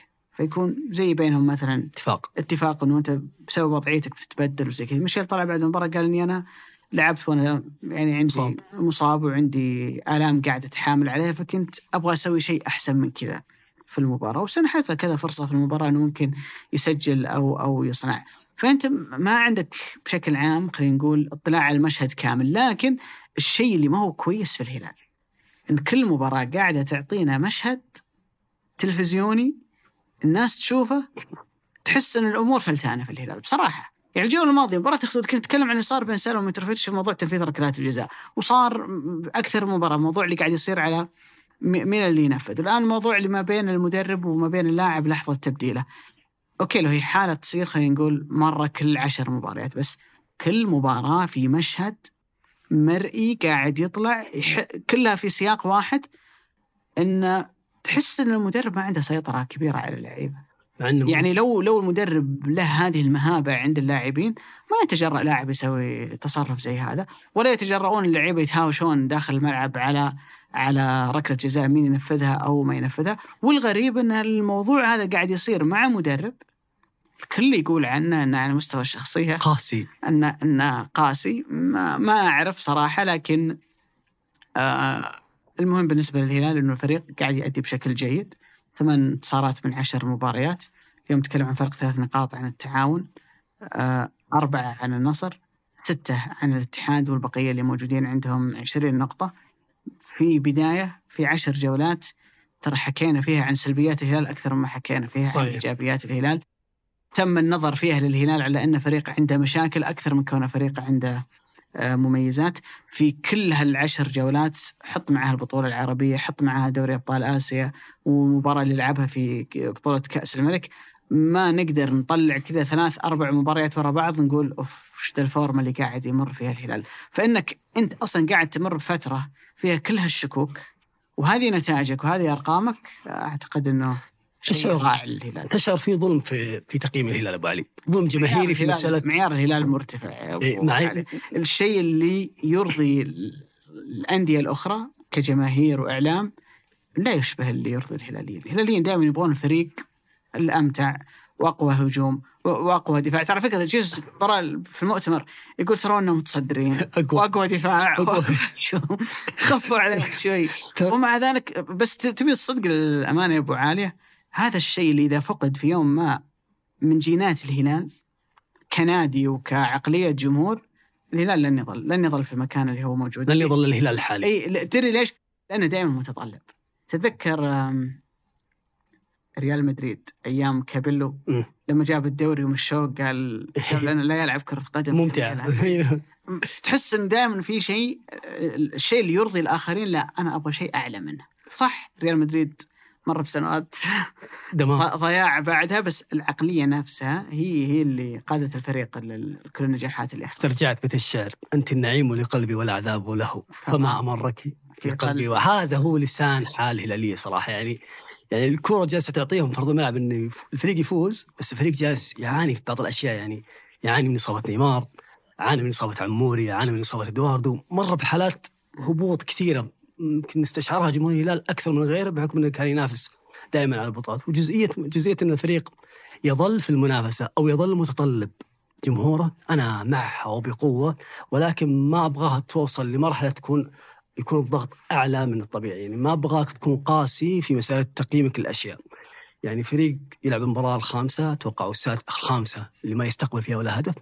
فريق من مباراه ضمك اللي اللي كان يعاني فيها واستقبل فيها أربع أهداف محققة في كل مباراة. بعد ذلك الفريق ما كان يستقبل إلا هدف واحد محقق في كل مباراة. هذا يدل على التحسن الكبير في الحالة الدفاعية أو حتى على مستوى عملية الضغط. يعني ممكن كوليبالي قدم واحدة من أجمل المباريات إن لم تكن أجمل مباراة له مع الهلال هذا الموسم. وبادي بادي يرتقي في مستوى أداء لا على مستوى الضغط اللي ياخذه في أعلى نقطة. وهذه ترى ميزة ميزة إضافية ما يملكها إلا كوليبالي في في كل مدافعي الدوري. عنده الجراءة. هو لاعب كويس مرة بس كل ميزاته الجميلة مربوطة بجراءة. يعني الباص اللي يلعبه دايم جريء بس إذا مشى الله. الضغط اللي يعمله ضغط جريء بس لو فلتت يا ويل. ويل. بس لو قطعتها يا الله. ف... فهذه الجرأة هي الميزة اللي يملكها كوليبالي. وصراحة لما نثني عليه هنا إنه فعلا قدم واحدة من أجل المباريات، باقي الأشياء آه، ممكن تكون من عملية إنه إنه التنافسية على مستوى على مستوى تسجيل الاهداف okay أنا اشوفه ترى إيجابي ومع ريال مدريد تحديدا. يعني إحنا نضرب الأمثلة اليوم ريال مدريد في فترة آه، مورينيو مورينيو بالضبط فترة مورينيو الموسم الثاني لما الفريق كان كان يسجل بغزارة. okay عندك كريس الاعلى 121 هدف. 121 هدف. كم سجل منها كريس وبنزيما وهيغواين أتوقع أنها تقريبا جل الأهداف لم تكن أكثرها.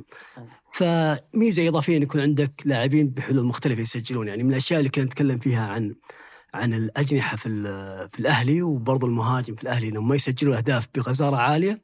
الهلال هذا هذا الشيء مفقود موجود موجود عند الفريق يسجل.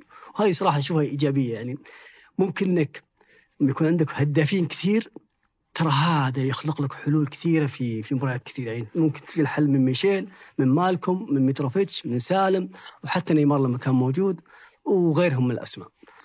آه تدري إيش المشكلة في الهلال يا أبو عالية؟ إنه في السنوات الأخيرة سوق تعاقدات اللعيبة المحليين آه، ما كان مثالي الهلال تحديدا في خلينا نقول النص اللي قدام. يعني آه، متى آخر مرة الهلال اشترى لاعب جناح محلي؟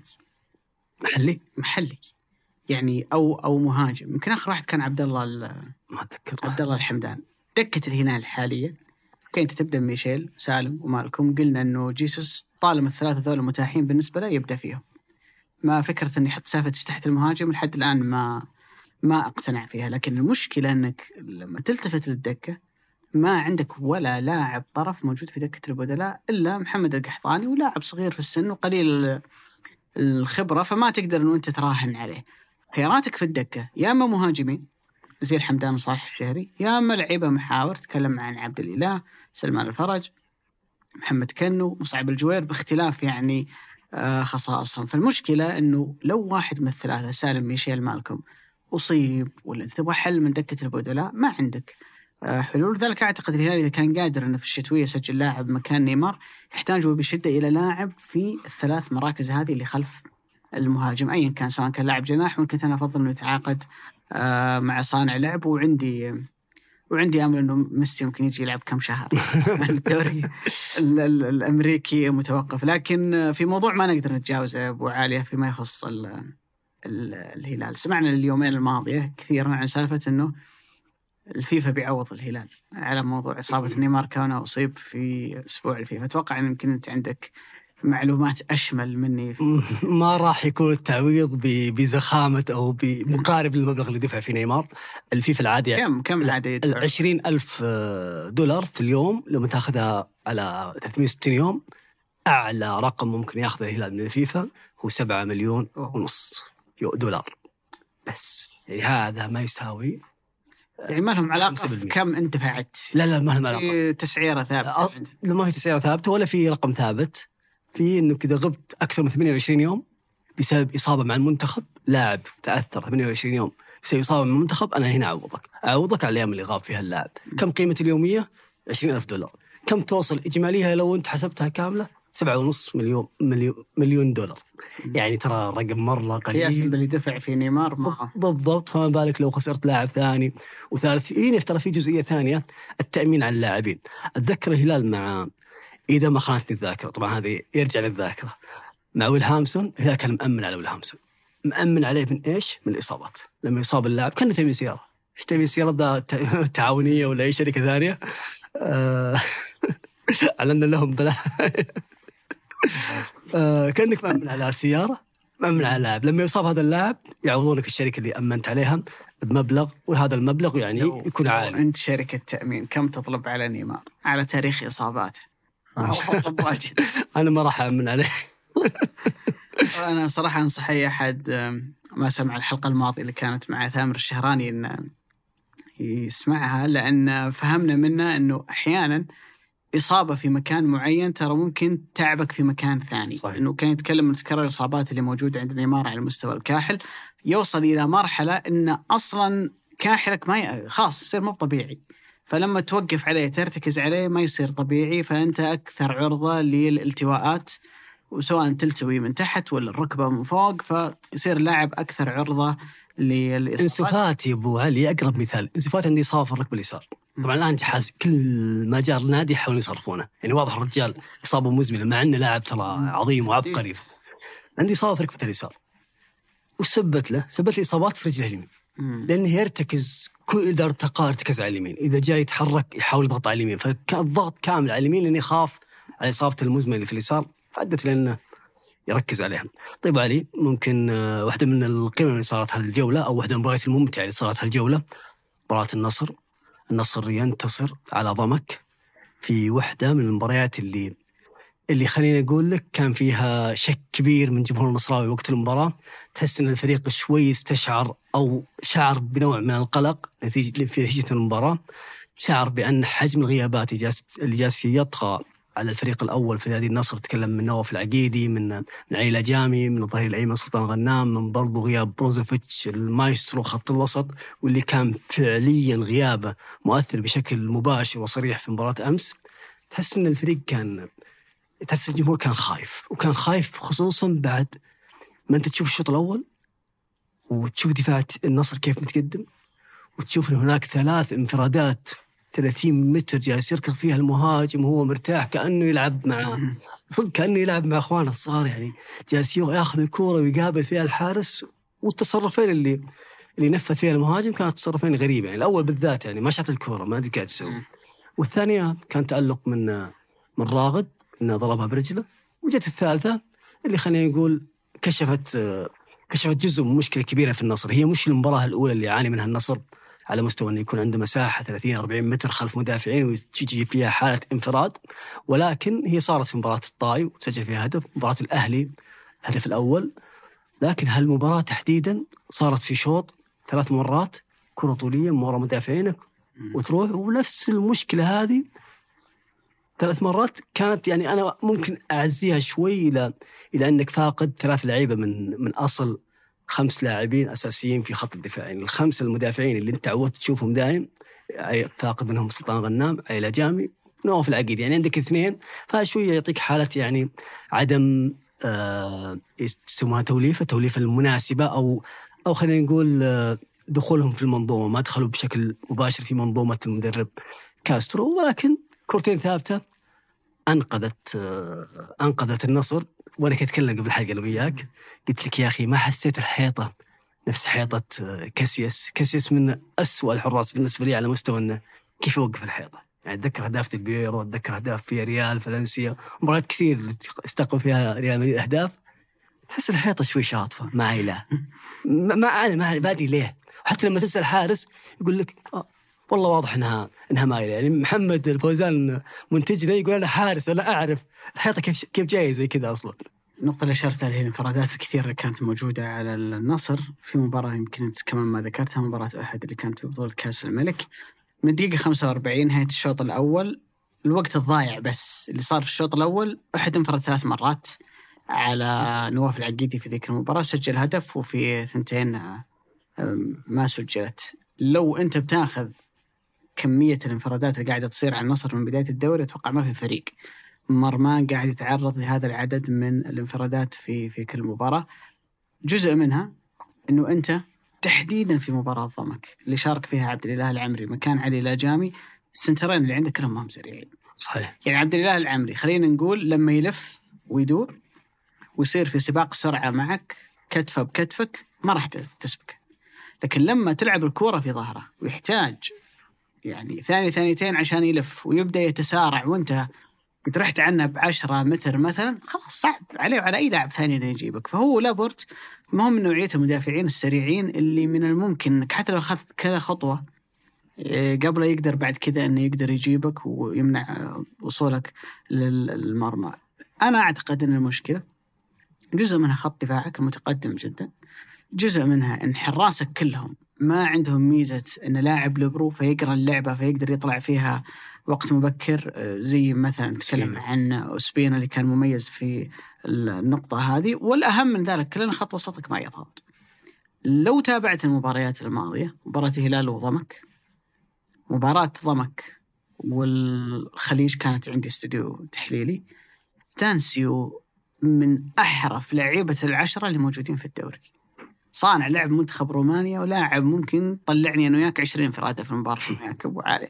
انت تركض بس يدلك. أطلب كوره في المساحة هو يقدر يجيبك. ترى ال- الانفراد الأول اللي اللي ضاع كان كان منه. اللي أضاع ال- المهاجم اللي هو سيساي. في كوره بعد كذا كانت في في آه، ما قبلها أعتقد دقيقة 23 أو 24 تعامل معها المهاجم بشكل سيء أيضا كانت منه.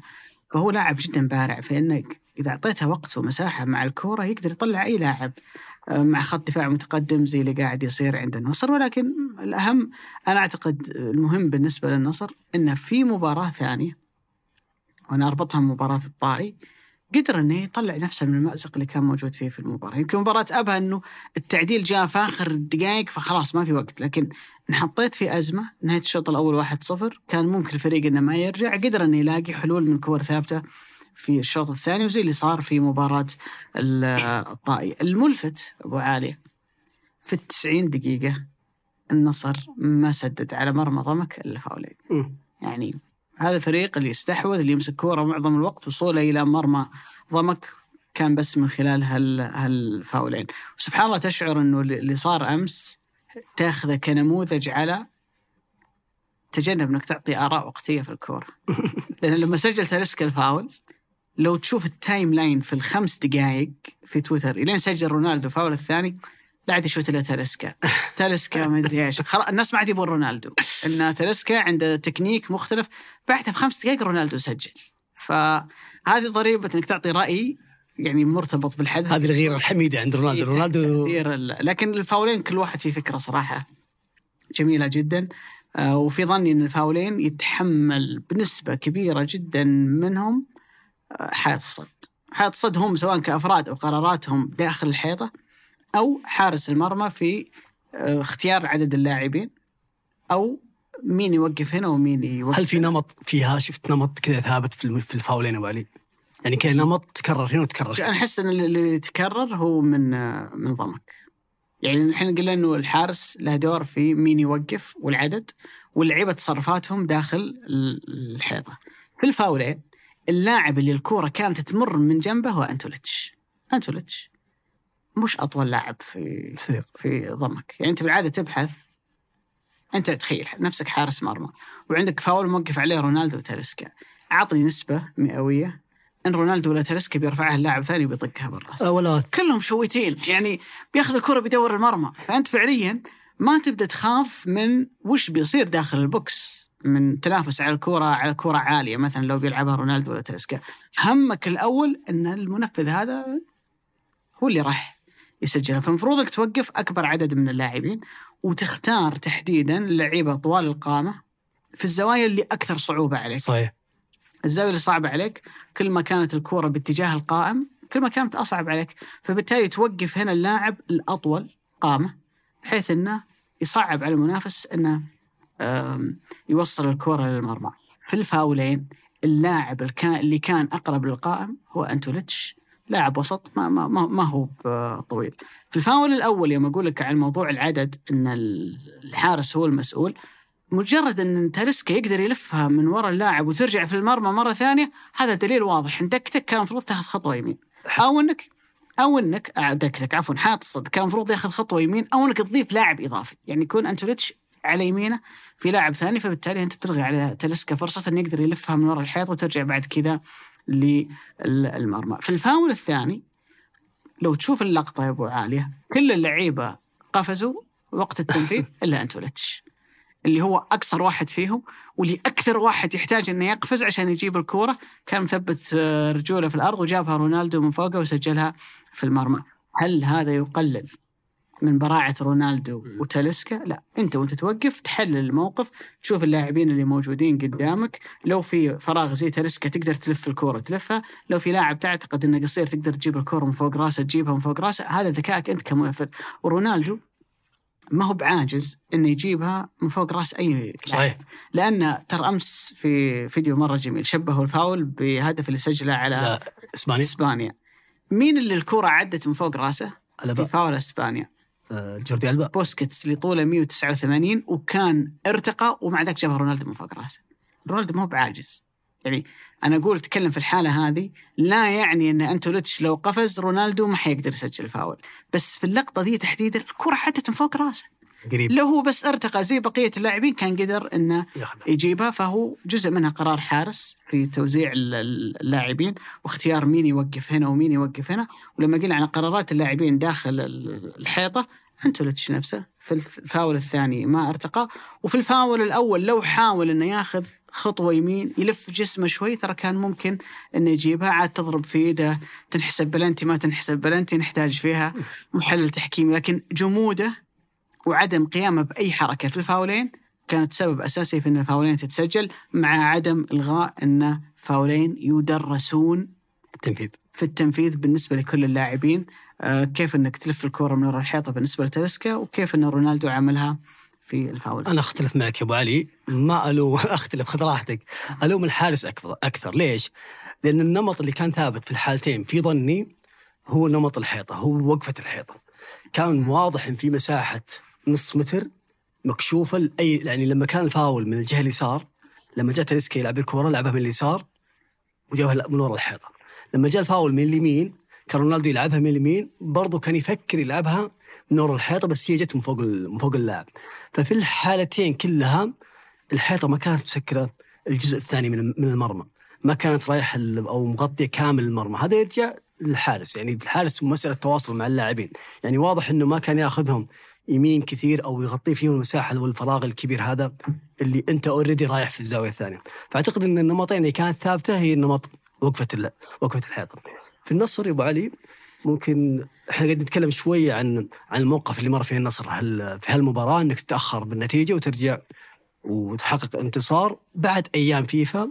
وفي فترة الفريق يعاني فيها من من عدد إصابات كثير جالس يمر فيه أو أزمة إصابات كثير جالس يمر فيها الفريق وتأثر الفريق يعني حتى جودة اللاعبين أو جودة خط الوسط الفريق لما يكون عندك فوفانا ولا بروزوفيتش؟ مع كامل احترامي لفوفانا ولكن بروزوفيتش جالس يعطيك بعد كبير على مسألة إنه قادر يغطي المساحة الكبيرة قادر يضغط في أعلى نقطة قادر إنه يعطيك الباص السحري ال- الرايق اللي يخلي الفريق ينتشر بشكل جدا رائع.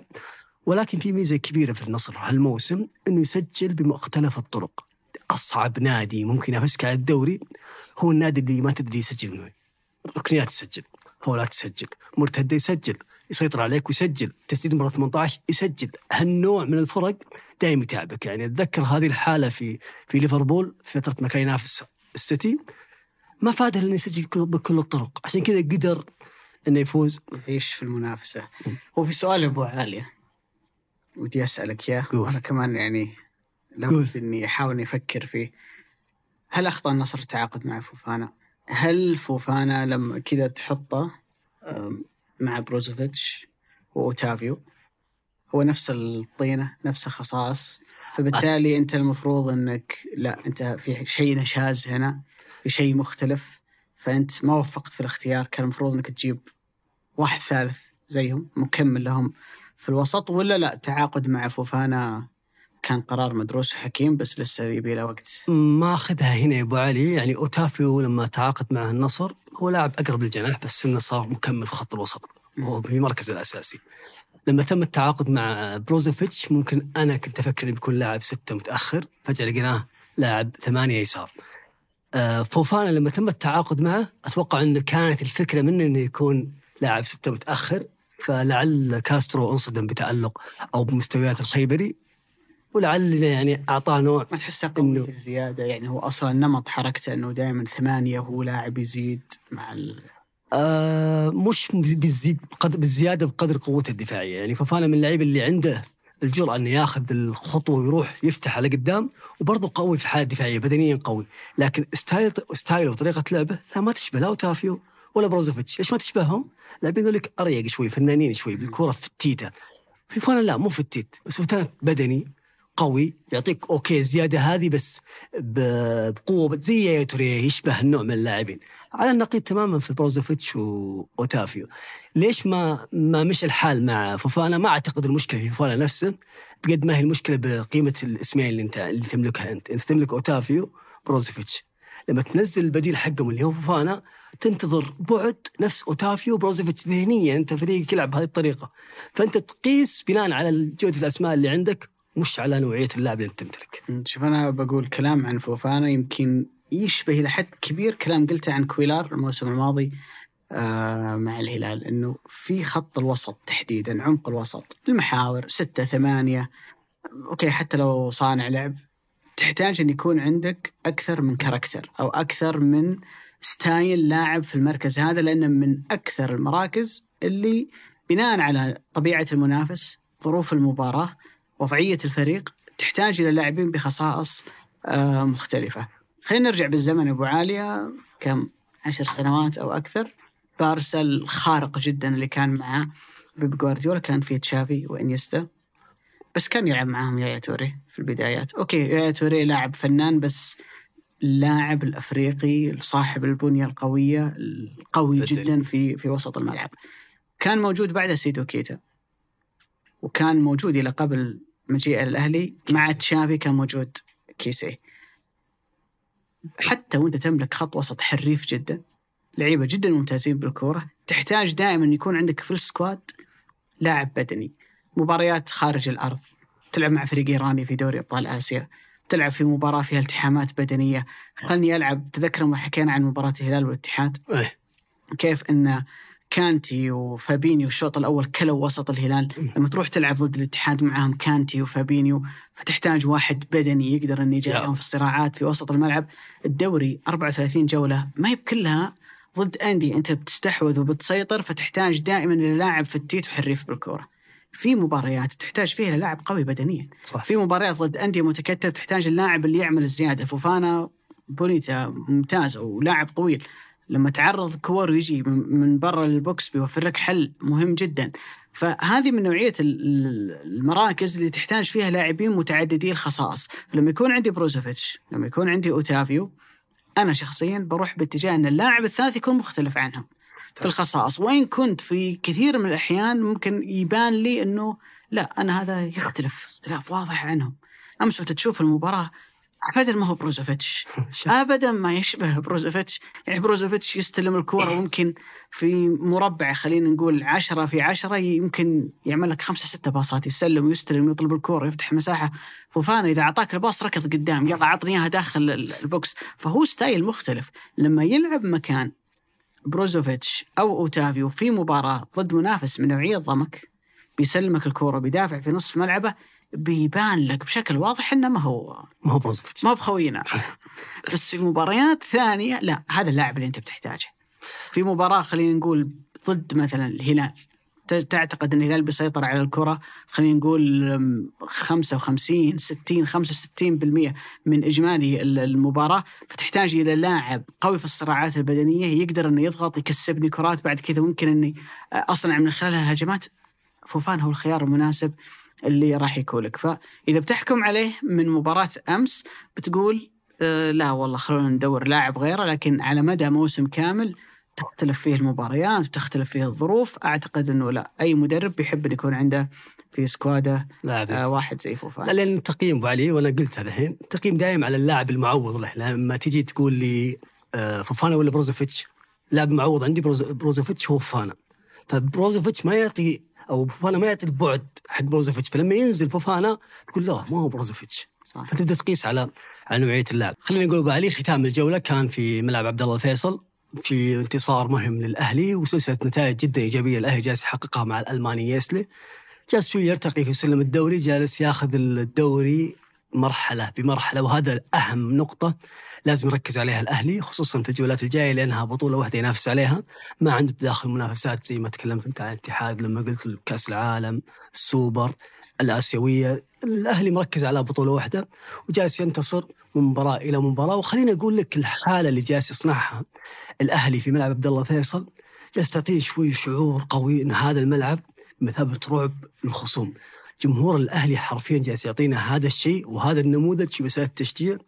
التحفيز صنع صنع الحافز حتى في اللاعبين. لما تقول لي فيرمينو محرز ماكسيمان كيسي قيمة أسماء عالية. تخاف ان هذه الأسماء لما تجي ما تعطيك الجودة وال quality العالي في مساله تلعب في الدوري السعودي. ولكن لما تيجي تحضر في الملعب وتشوف كمية الدعم الكبير اللي يحظى فيها الأهلي شوي يعطيه إحساس بالمسؤولية تجي إحساس بالمسؤولية للنادي اللي اللي يمثل. عنده إحساس مسؤوليه فعليا يا أبو علي أتذكر آه، بداية الموسم أول مباراة للأهلي مع الحزم اللي فاز فيها بالثلاثة واحد. حضرها أحد الصحفيين من صحيفة ذا جارديان يقول لما جيت عند قربت من الملعب لقيت مجموعة من الشبان الصغار اللي رايحين للملعب. أول ما دخلت لقيت ملعب جمهور في حالة آه، وعي 100% يعني هو راح البعد ال- البريطاني إنهم جمهور يعني ما يكون في حالة وعي لما يحضر. المباراة لا يقول جمهور في حالة وعي 100% وفوقها يشجع بصوت مرتفع وكلهم معدل أعمارهم أقل من 30 سنة. فالملعب مع الحضور الجماهيري يعزز من قيمة هذا الشيء. لما تشوف الجدول الدوري في مباريات الهوم تلقى الأهلي هو المتصدر. الاهلي حرفيا ست مباريات في ملعبه خمس انتصارات وتعادل. وخارج ملعبه أربع مباريات خسر مرتين وفاز مرتين. المباريات اللي فاز فيها المرتين واحدة منها مع الاتحاد وتعتبر خارج ملعبه رغم أنها في ملعب عبد الله. الفيصل آه خلينا نجيب أروح شوي لجزئية أو أو لفيرمينو اللي الجولة التاسعة على التوالي صفر جول. هذا ترى رقم مو سهل إنك تلعب الجولة التاسعة وأنت مهاجم الفريق وما تسجل. إذا ما سجلت. إذا ما سجلت انت مين بيسجل؟ وإحنا تكلمنا أصلا عن عن مشكلة الأجنحة أو مشكلة الأطراف في الأهلي إنهم مش لعيبة هدافين يعني محرز مو لاعب هداف من قبل لا يجي الأهلي ولا حتى ماكسيمان لاعب هداف من قبل لا يجي الأهلي لا وفوقها أنت قائد الفريق كذا هذا شوي يرجعني الشريط إلى بداية الميركاتو لما أعطي فيرمينو اشارات القيادة دائما مثل هذه القرارات ترى قرارات مصيرية إنك تعطي الكابتنية للاعب هذا قرار مصيري بي- بيرتكز عليه كل القرارات اللي بعد ذلك. الآن حاله الشك اللي يمر فيها فيرمينو ما هي حالة مثالية. والأهلي معوش م... الأهلي فيه حاجة إنه يكون عنده لاعب هداف نظير إنه ما عنده ذيك الأجنحة اللي اللي عندها الحل التهديفي. وشفنا كيف إن الفريق أصلا طلع من هذه المباراة بهدف جميل جدا من إيبا- إيبانيز اللاعب اللي اللي كان في حالة عدم رضا بداية الموسم عليه. شوف بالنسبة لفيرمينيو آه هو رفع السقف إلى اعلى حد لما سجل هاتريك. في الجولة الأولى فولد عندك شعور إنه حيخلص الموسم 30 هدف ولا 35 هدف. حتى جمهور الاهلي زاد الشعور. بعدين لا إنه صار في drop آه، فظيع جدا. لكن في المجمل ترى فيرمينيو ما هو بلاعب التسعة الهداف. يعني ما هو بلاعب التسعة الكلاسيكي اللي أصلا هو دائما ينافس على لقب الهداف. ما يمنع ما إنك تسع مباريات ولا هدف. أنا أتفق. هو ما يبرر. بس أنت لو ترجع ال- الأشياء إلى أصلها فيرمينيو هو ليس متروفيتش هو ليس بنزيما صحيح. ما هو بعبد الرزاق حمد الله. ما هو من نوعية التسعة الكلاسيكي اللي داخل 18 اللي تقيمه في نهاية الموسم بعدد الأهداف. هو لا يخدم ممكن على الأجنحة اللي موجودين معاه من نوعية التسعة ونص اللي يتمنى أي جناح صراحة إنه يلعب آه إلى جواره. لكن المشكلة اللي عند فيرمينيو إن محرز وماكسيمان يمكن قلنا هالكلام كثير مش ساديو ماني ولا كريستيانو لما كان يلعب جناح ولا مالكم حتى في الهلال. نوعية الجناح اللي يخش للعمق كثير وممكن إنه في في المباراة الواحدة يحاول أربع خمس مرات فيسجل منها مرة ولا مرتين. لا هم يمكن يلعبون على الخط أكثر يحبون يعملون حلول فردية وبعد كذا العرضيات اللي إلى داخل المنطقة. لكن وأنت تحكي عن ذا المشكلة اللي موجودة عند الأهلي أعتقد إنه الحصيلة النقطية للفريق لو رجعنا ما قبل بداية الموسم وقلت المشجع الأهلاوي فريقك والله بيكون آه، بعد الجولة العاشرة. ال- العاشرة أعلى من الاتحاد في ترتيب الدوري وهذه نقطة مهمة جدا. يعني تهم ال- الأهلاويين بحكم التنافس اللي آه، ما بينهم والوضعية اللي جاء منها كل فريق بنهاية الموسم الماضي. وأنت منافس مع الهلال والتعاون في صدارة الدوري بيقول والله أنا راضي جدا عن الفريق لأنه في إدراك إنه بدايات الموسم بتكون صعبة على فريق تم تشكيله بالكامل. خلال ال- الصيفية الماضية. فأعتقد إنه بدايه جدا ممتازة. اللي اللي ملفت بالنسبة لي إني شعرت إن يايسلي خذ الموسم العشر جولات الماضية على مرحلتين. المرحلة الأولى هو زي واحد ماسك خط دايس بنزين لآخر شيء. فريق كله يطلع يهاجم ظهيرين يفتحون الملعب الأجنحة موجودين آه، آه، تقريبا في ال box أو قريب من box الفريق الثاني. يزيد معاهم لاعب آه، عشرة سواء كان جابري فيجا توظيفه في البداية قبلها رياض بودبوز في مباريات لعب سميحان النابت والفريق يدافع ورا بسنترين وكيسي مع محمد المجحد بعد مرور وقت لا شعرت مباراة الفتح تحديدا بدأ بعدها يايسله يهدي شوي. خلينا نقول رفع رجله على البنزين شوي. تحس إن الأظهرة صاروا يتقدمون بشكل مدروس. غير الرسم وهذه كانت نقطة مهمة جدا أن المجحد صار ستة على يساره كيسي على يمينه آه جابري فيجا وحتى تقدمهم وزيادتهم آه تكون آه م- مدروسة. فتحس أن الفريق okay ما عاد بالطغيان الهجومي اللي كان موجود بداية الموسم لكنه يعرف يحقق أهدافه في المباراة يعرف أنه آه يهاجم بشكل معقول وما يعرض مرماه لكثير من الهجمات اللي يمكن شفنا أنه خمسة من الفتح وأربعة من النصر. ومباراة التعاون حتى فريق استقبل هدفين والثالث آه، ألغي بعد آه، تدخل الفار. في شيء حلو قاعد يصير في الأهلي ما أدري إذا الناس قاعدين ينتبهوا له أو لا أنه إلى جانب ال- الأجانب اللي يصنعون تأثير كبير على الفريق الأهلي قاعد يبني جيل من المحليين في قاسم مشترك ما بينهم أن الأهلي هو النقلة الكبيرة اللي صارت في مسيرته. يعني عبد الله العمار هو بدأ من الهلال ما نجح كثيرا في الهلال راح لعب في أكثر من نادي فصار الأهلي هو الخطوة الأكبر والأهم في مسيرته إنك تلعب أساسي في نادي بحجم الأهلي. نفس الكلام مع بسام الحريجي اللي جاي من صحيح. ال- الباطن محمد المجحد اللي جاي من الفتح. فراس بريكان وإن كان ابن نادي النصر لكن ما وفق في النصر وراح الفتح فصار الأهلي هو القفزة بالنسبة له. سميحان وفهد الرشيدي وسعد بالعبيد الثلاثة اللي جايين من نادي التعاون. ففي جيل من المحليين هم في هذه اللحظة. مع بداية هذا الموسم ما هم لعيبة على مستوى المحليين super star مش لعيبة منتخب اول ممكن باستثناء فراس بريكان تتكلم عن لاعب مهم ومؤثر في المنتخب. يعني ما تقدر تقارنهم مثلا بسلطان الغنام في في النصر.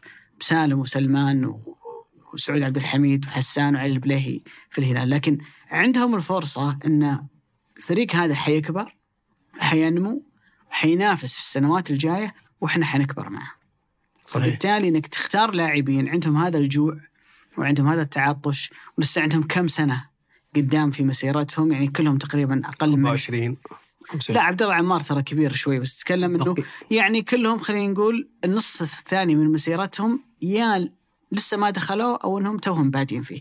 فعند كل واحد منهم خمس ست سنوات قدام يقدر يعطيك فيها ذروة اداءه مهم جدا إن الفريق يكبر مع بعض لأنه ترى هذا اللي صار بالضبط مع ليفربول مع يورجن كلوب.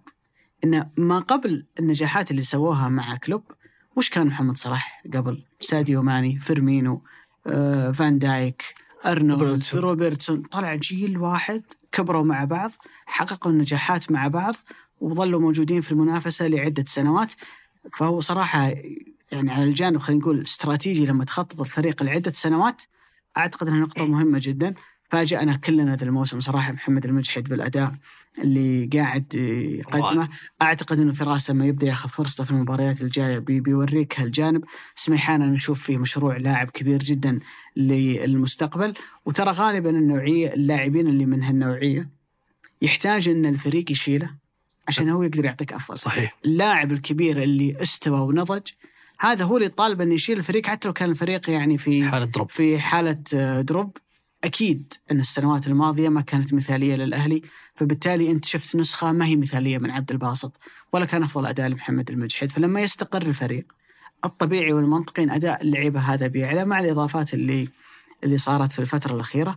فكل شيء ينبئ في الأهلي أنه الفريق قاعد يشتغل صح ولكن والفريق الآن في ترتيبه الثالث آه. وتعتبر وضعية جيدة بالنسبة للأهلي.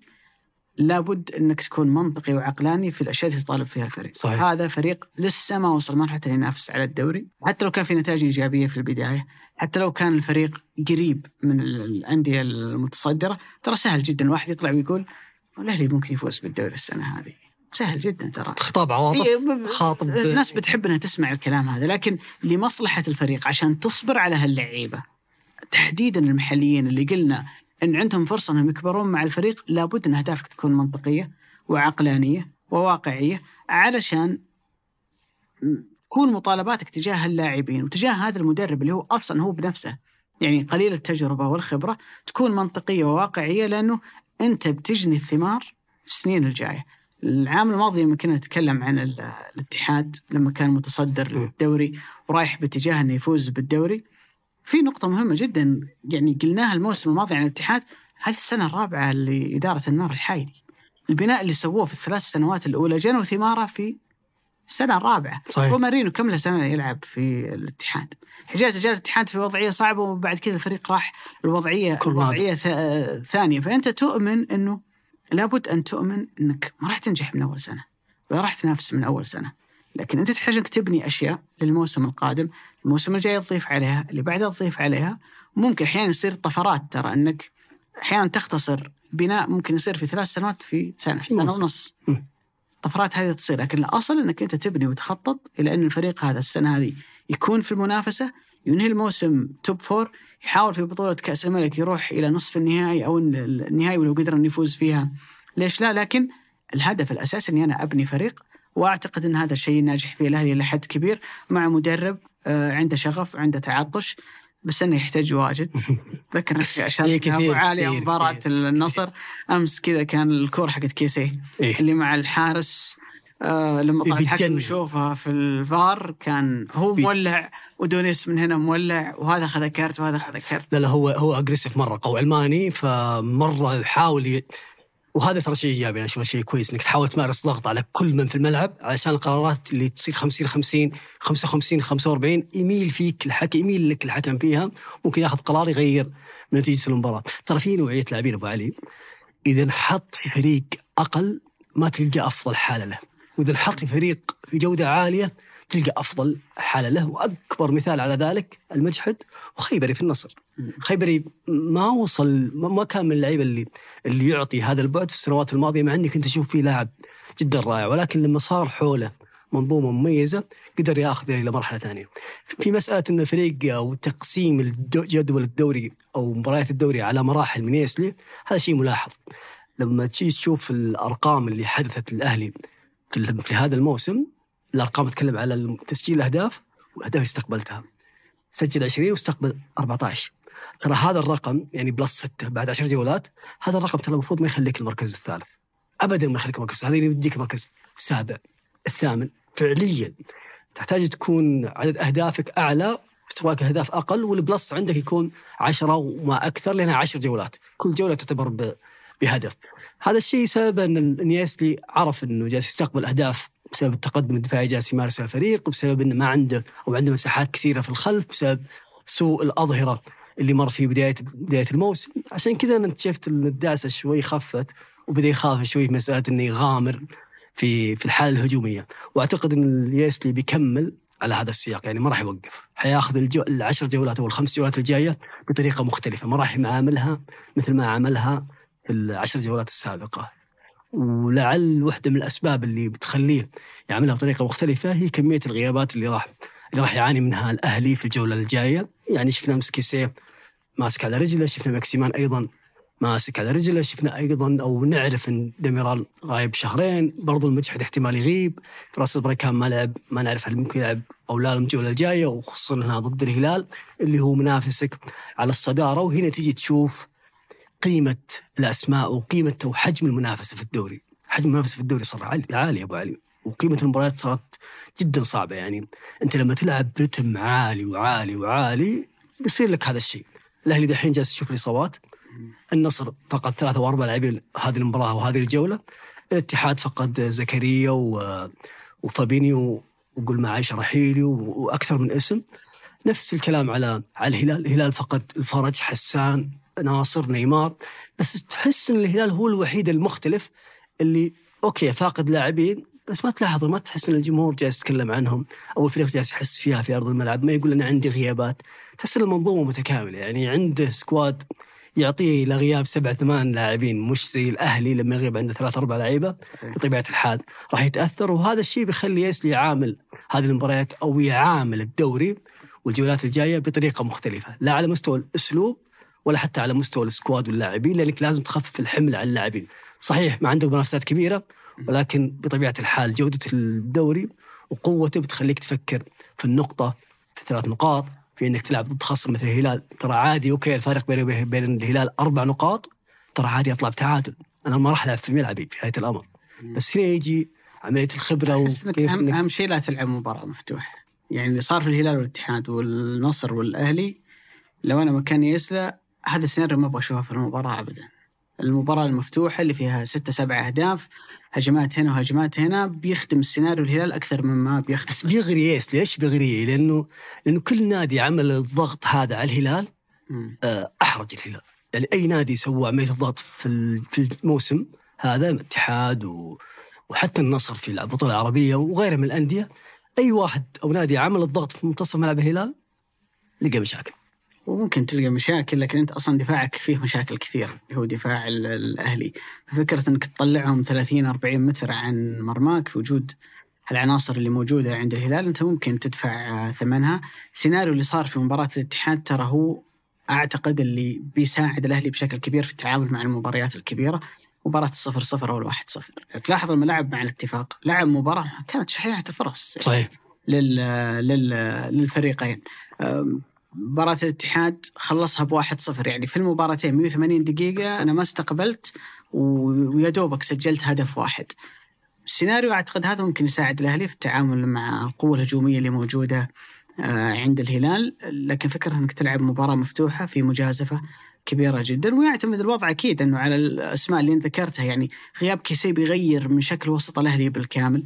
غياب ماكسيمان تضطر إنك تلعب بفراس بريكان. هذا إذا كان جاهز م. فبيغير أيضا من شكل آه، ثلثك الهجومي. فيفرق بشكل كبير جدا الأسماء ذي إذا كانت متاحة في الجولة القادمة أو لا. لا أكيد إنه آه، مباراة منتظرة مباراة قمة. آه، أنا عني شخصيا أنا أحب ال- المباريات اللي خلينا نقول اللي فيها عمق تكتيكي أكثر من المباريات اللي حافلة جدا بالاهداف فنتمنى إن شاء الله نستمتع بالمباراة. أسماء كبيرة عند الفريقين قوة الأهلي الكبيره الرياض محرز في أكثر مركز الهلال عنده ضعف فيه اللي هو ال- الظهير. الأيسر. الأطراف الأهلي اللي ممكن اللاعبين المحليين فيها أقل جودة من بقية العناصر ضد سالم وميشيل اللي هم خطر على أي ظهيرين موجودين في الدوري. فهي مباراة يعني فيها العديد من الصراعات اللي أنت تحب صراحة إنك تشوفها وتستمتع فيها. إن شاء الله يقدمون يعني أداء يليق بتطلع كبير. أكيد في هذا كله يا ابو علي انيستي دائما ما يتجاوز ال- المراحل الصعبة. يعني هذا ترى شيء إيجابي في الأهلي. يعني لما خسر بالخمسة مع الفتح كانت أزمة بتكون. تجاوزها. لما خسر بالأربعة من النصر كانت أزمة بتكون. ومع ذلك تعامل مع مباراة اتفاق بمثاليه وعرف إنه التعادل مكسب ضد نادي بهذه بهذا ال quality من من الأسماء. حتى مباراة الاتحاد تعامل معها بمثاليه ومباراة أمس برضو. عشان كذا بطبيعه الحال راح يتعامل معها بمثاليه وما راح يكون في مبالغة في ردة الفعل، يعني أنا جالس أحس بعد الفوز الأهلي بال في الديربي على الاتحاد ما عاد في ذيك المبالغة الكبيرة في ردة الفعل نتيجة آه نتائج الفريق. يعطيك العافية أبو علي، الله يعافيك واضح إني آه، عطشتك اليوم.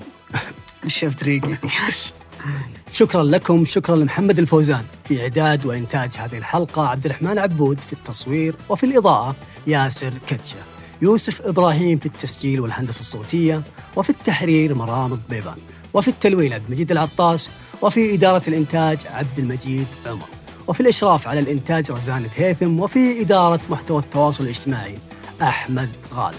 هذا بودكاست مرتدة أحد منتجات شركة ثمانيه للنشر والتوزيع. إلى أن نلقاكم في الحلقة القادمة. في أمان الله.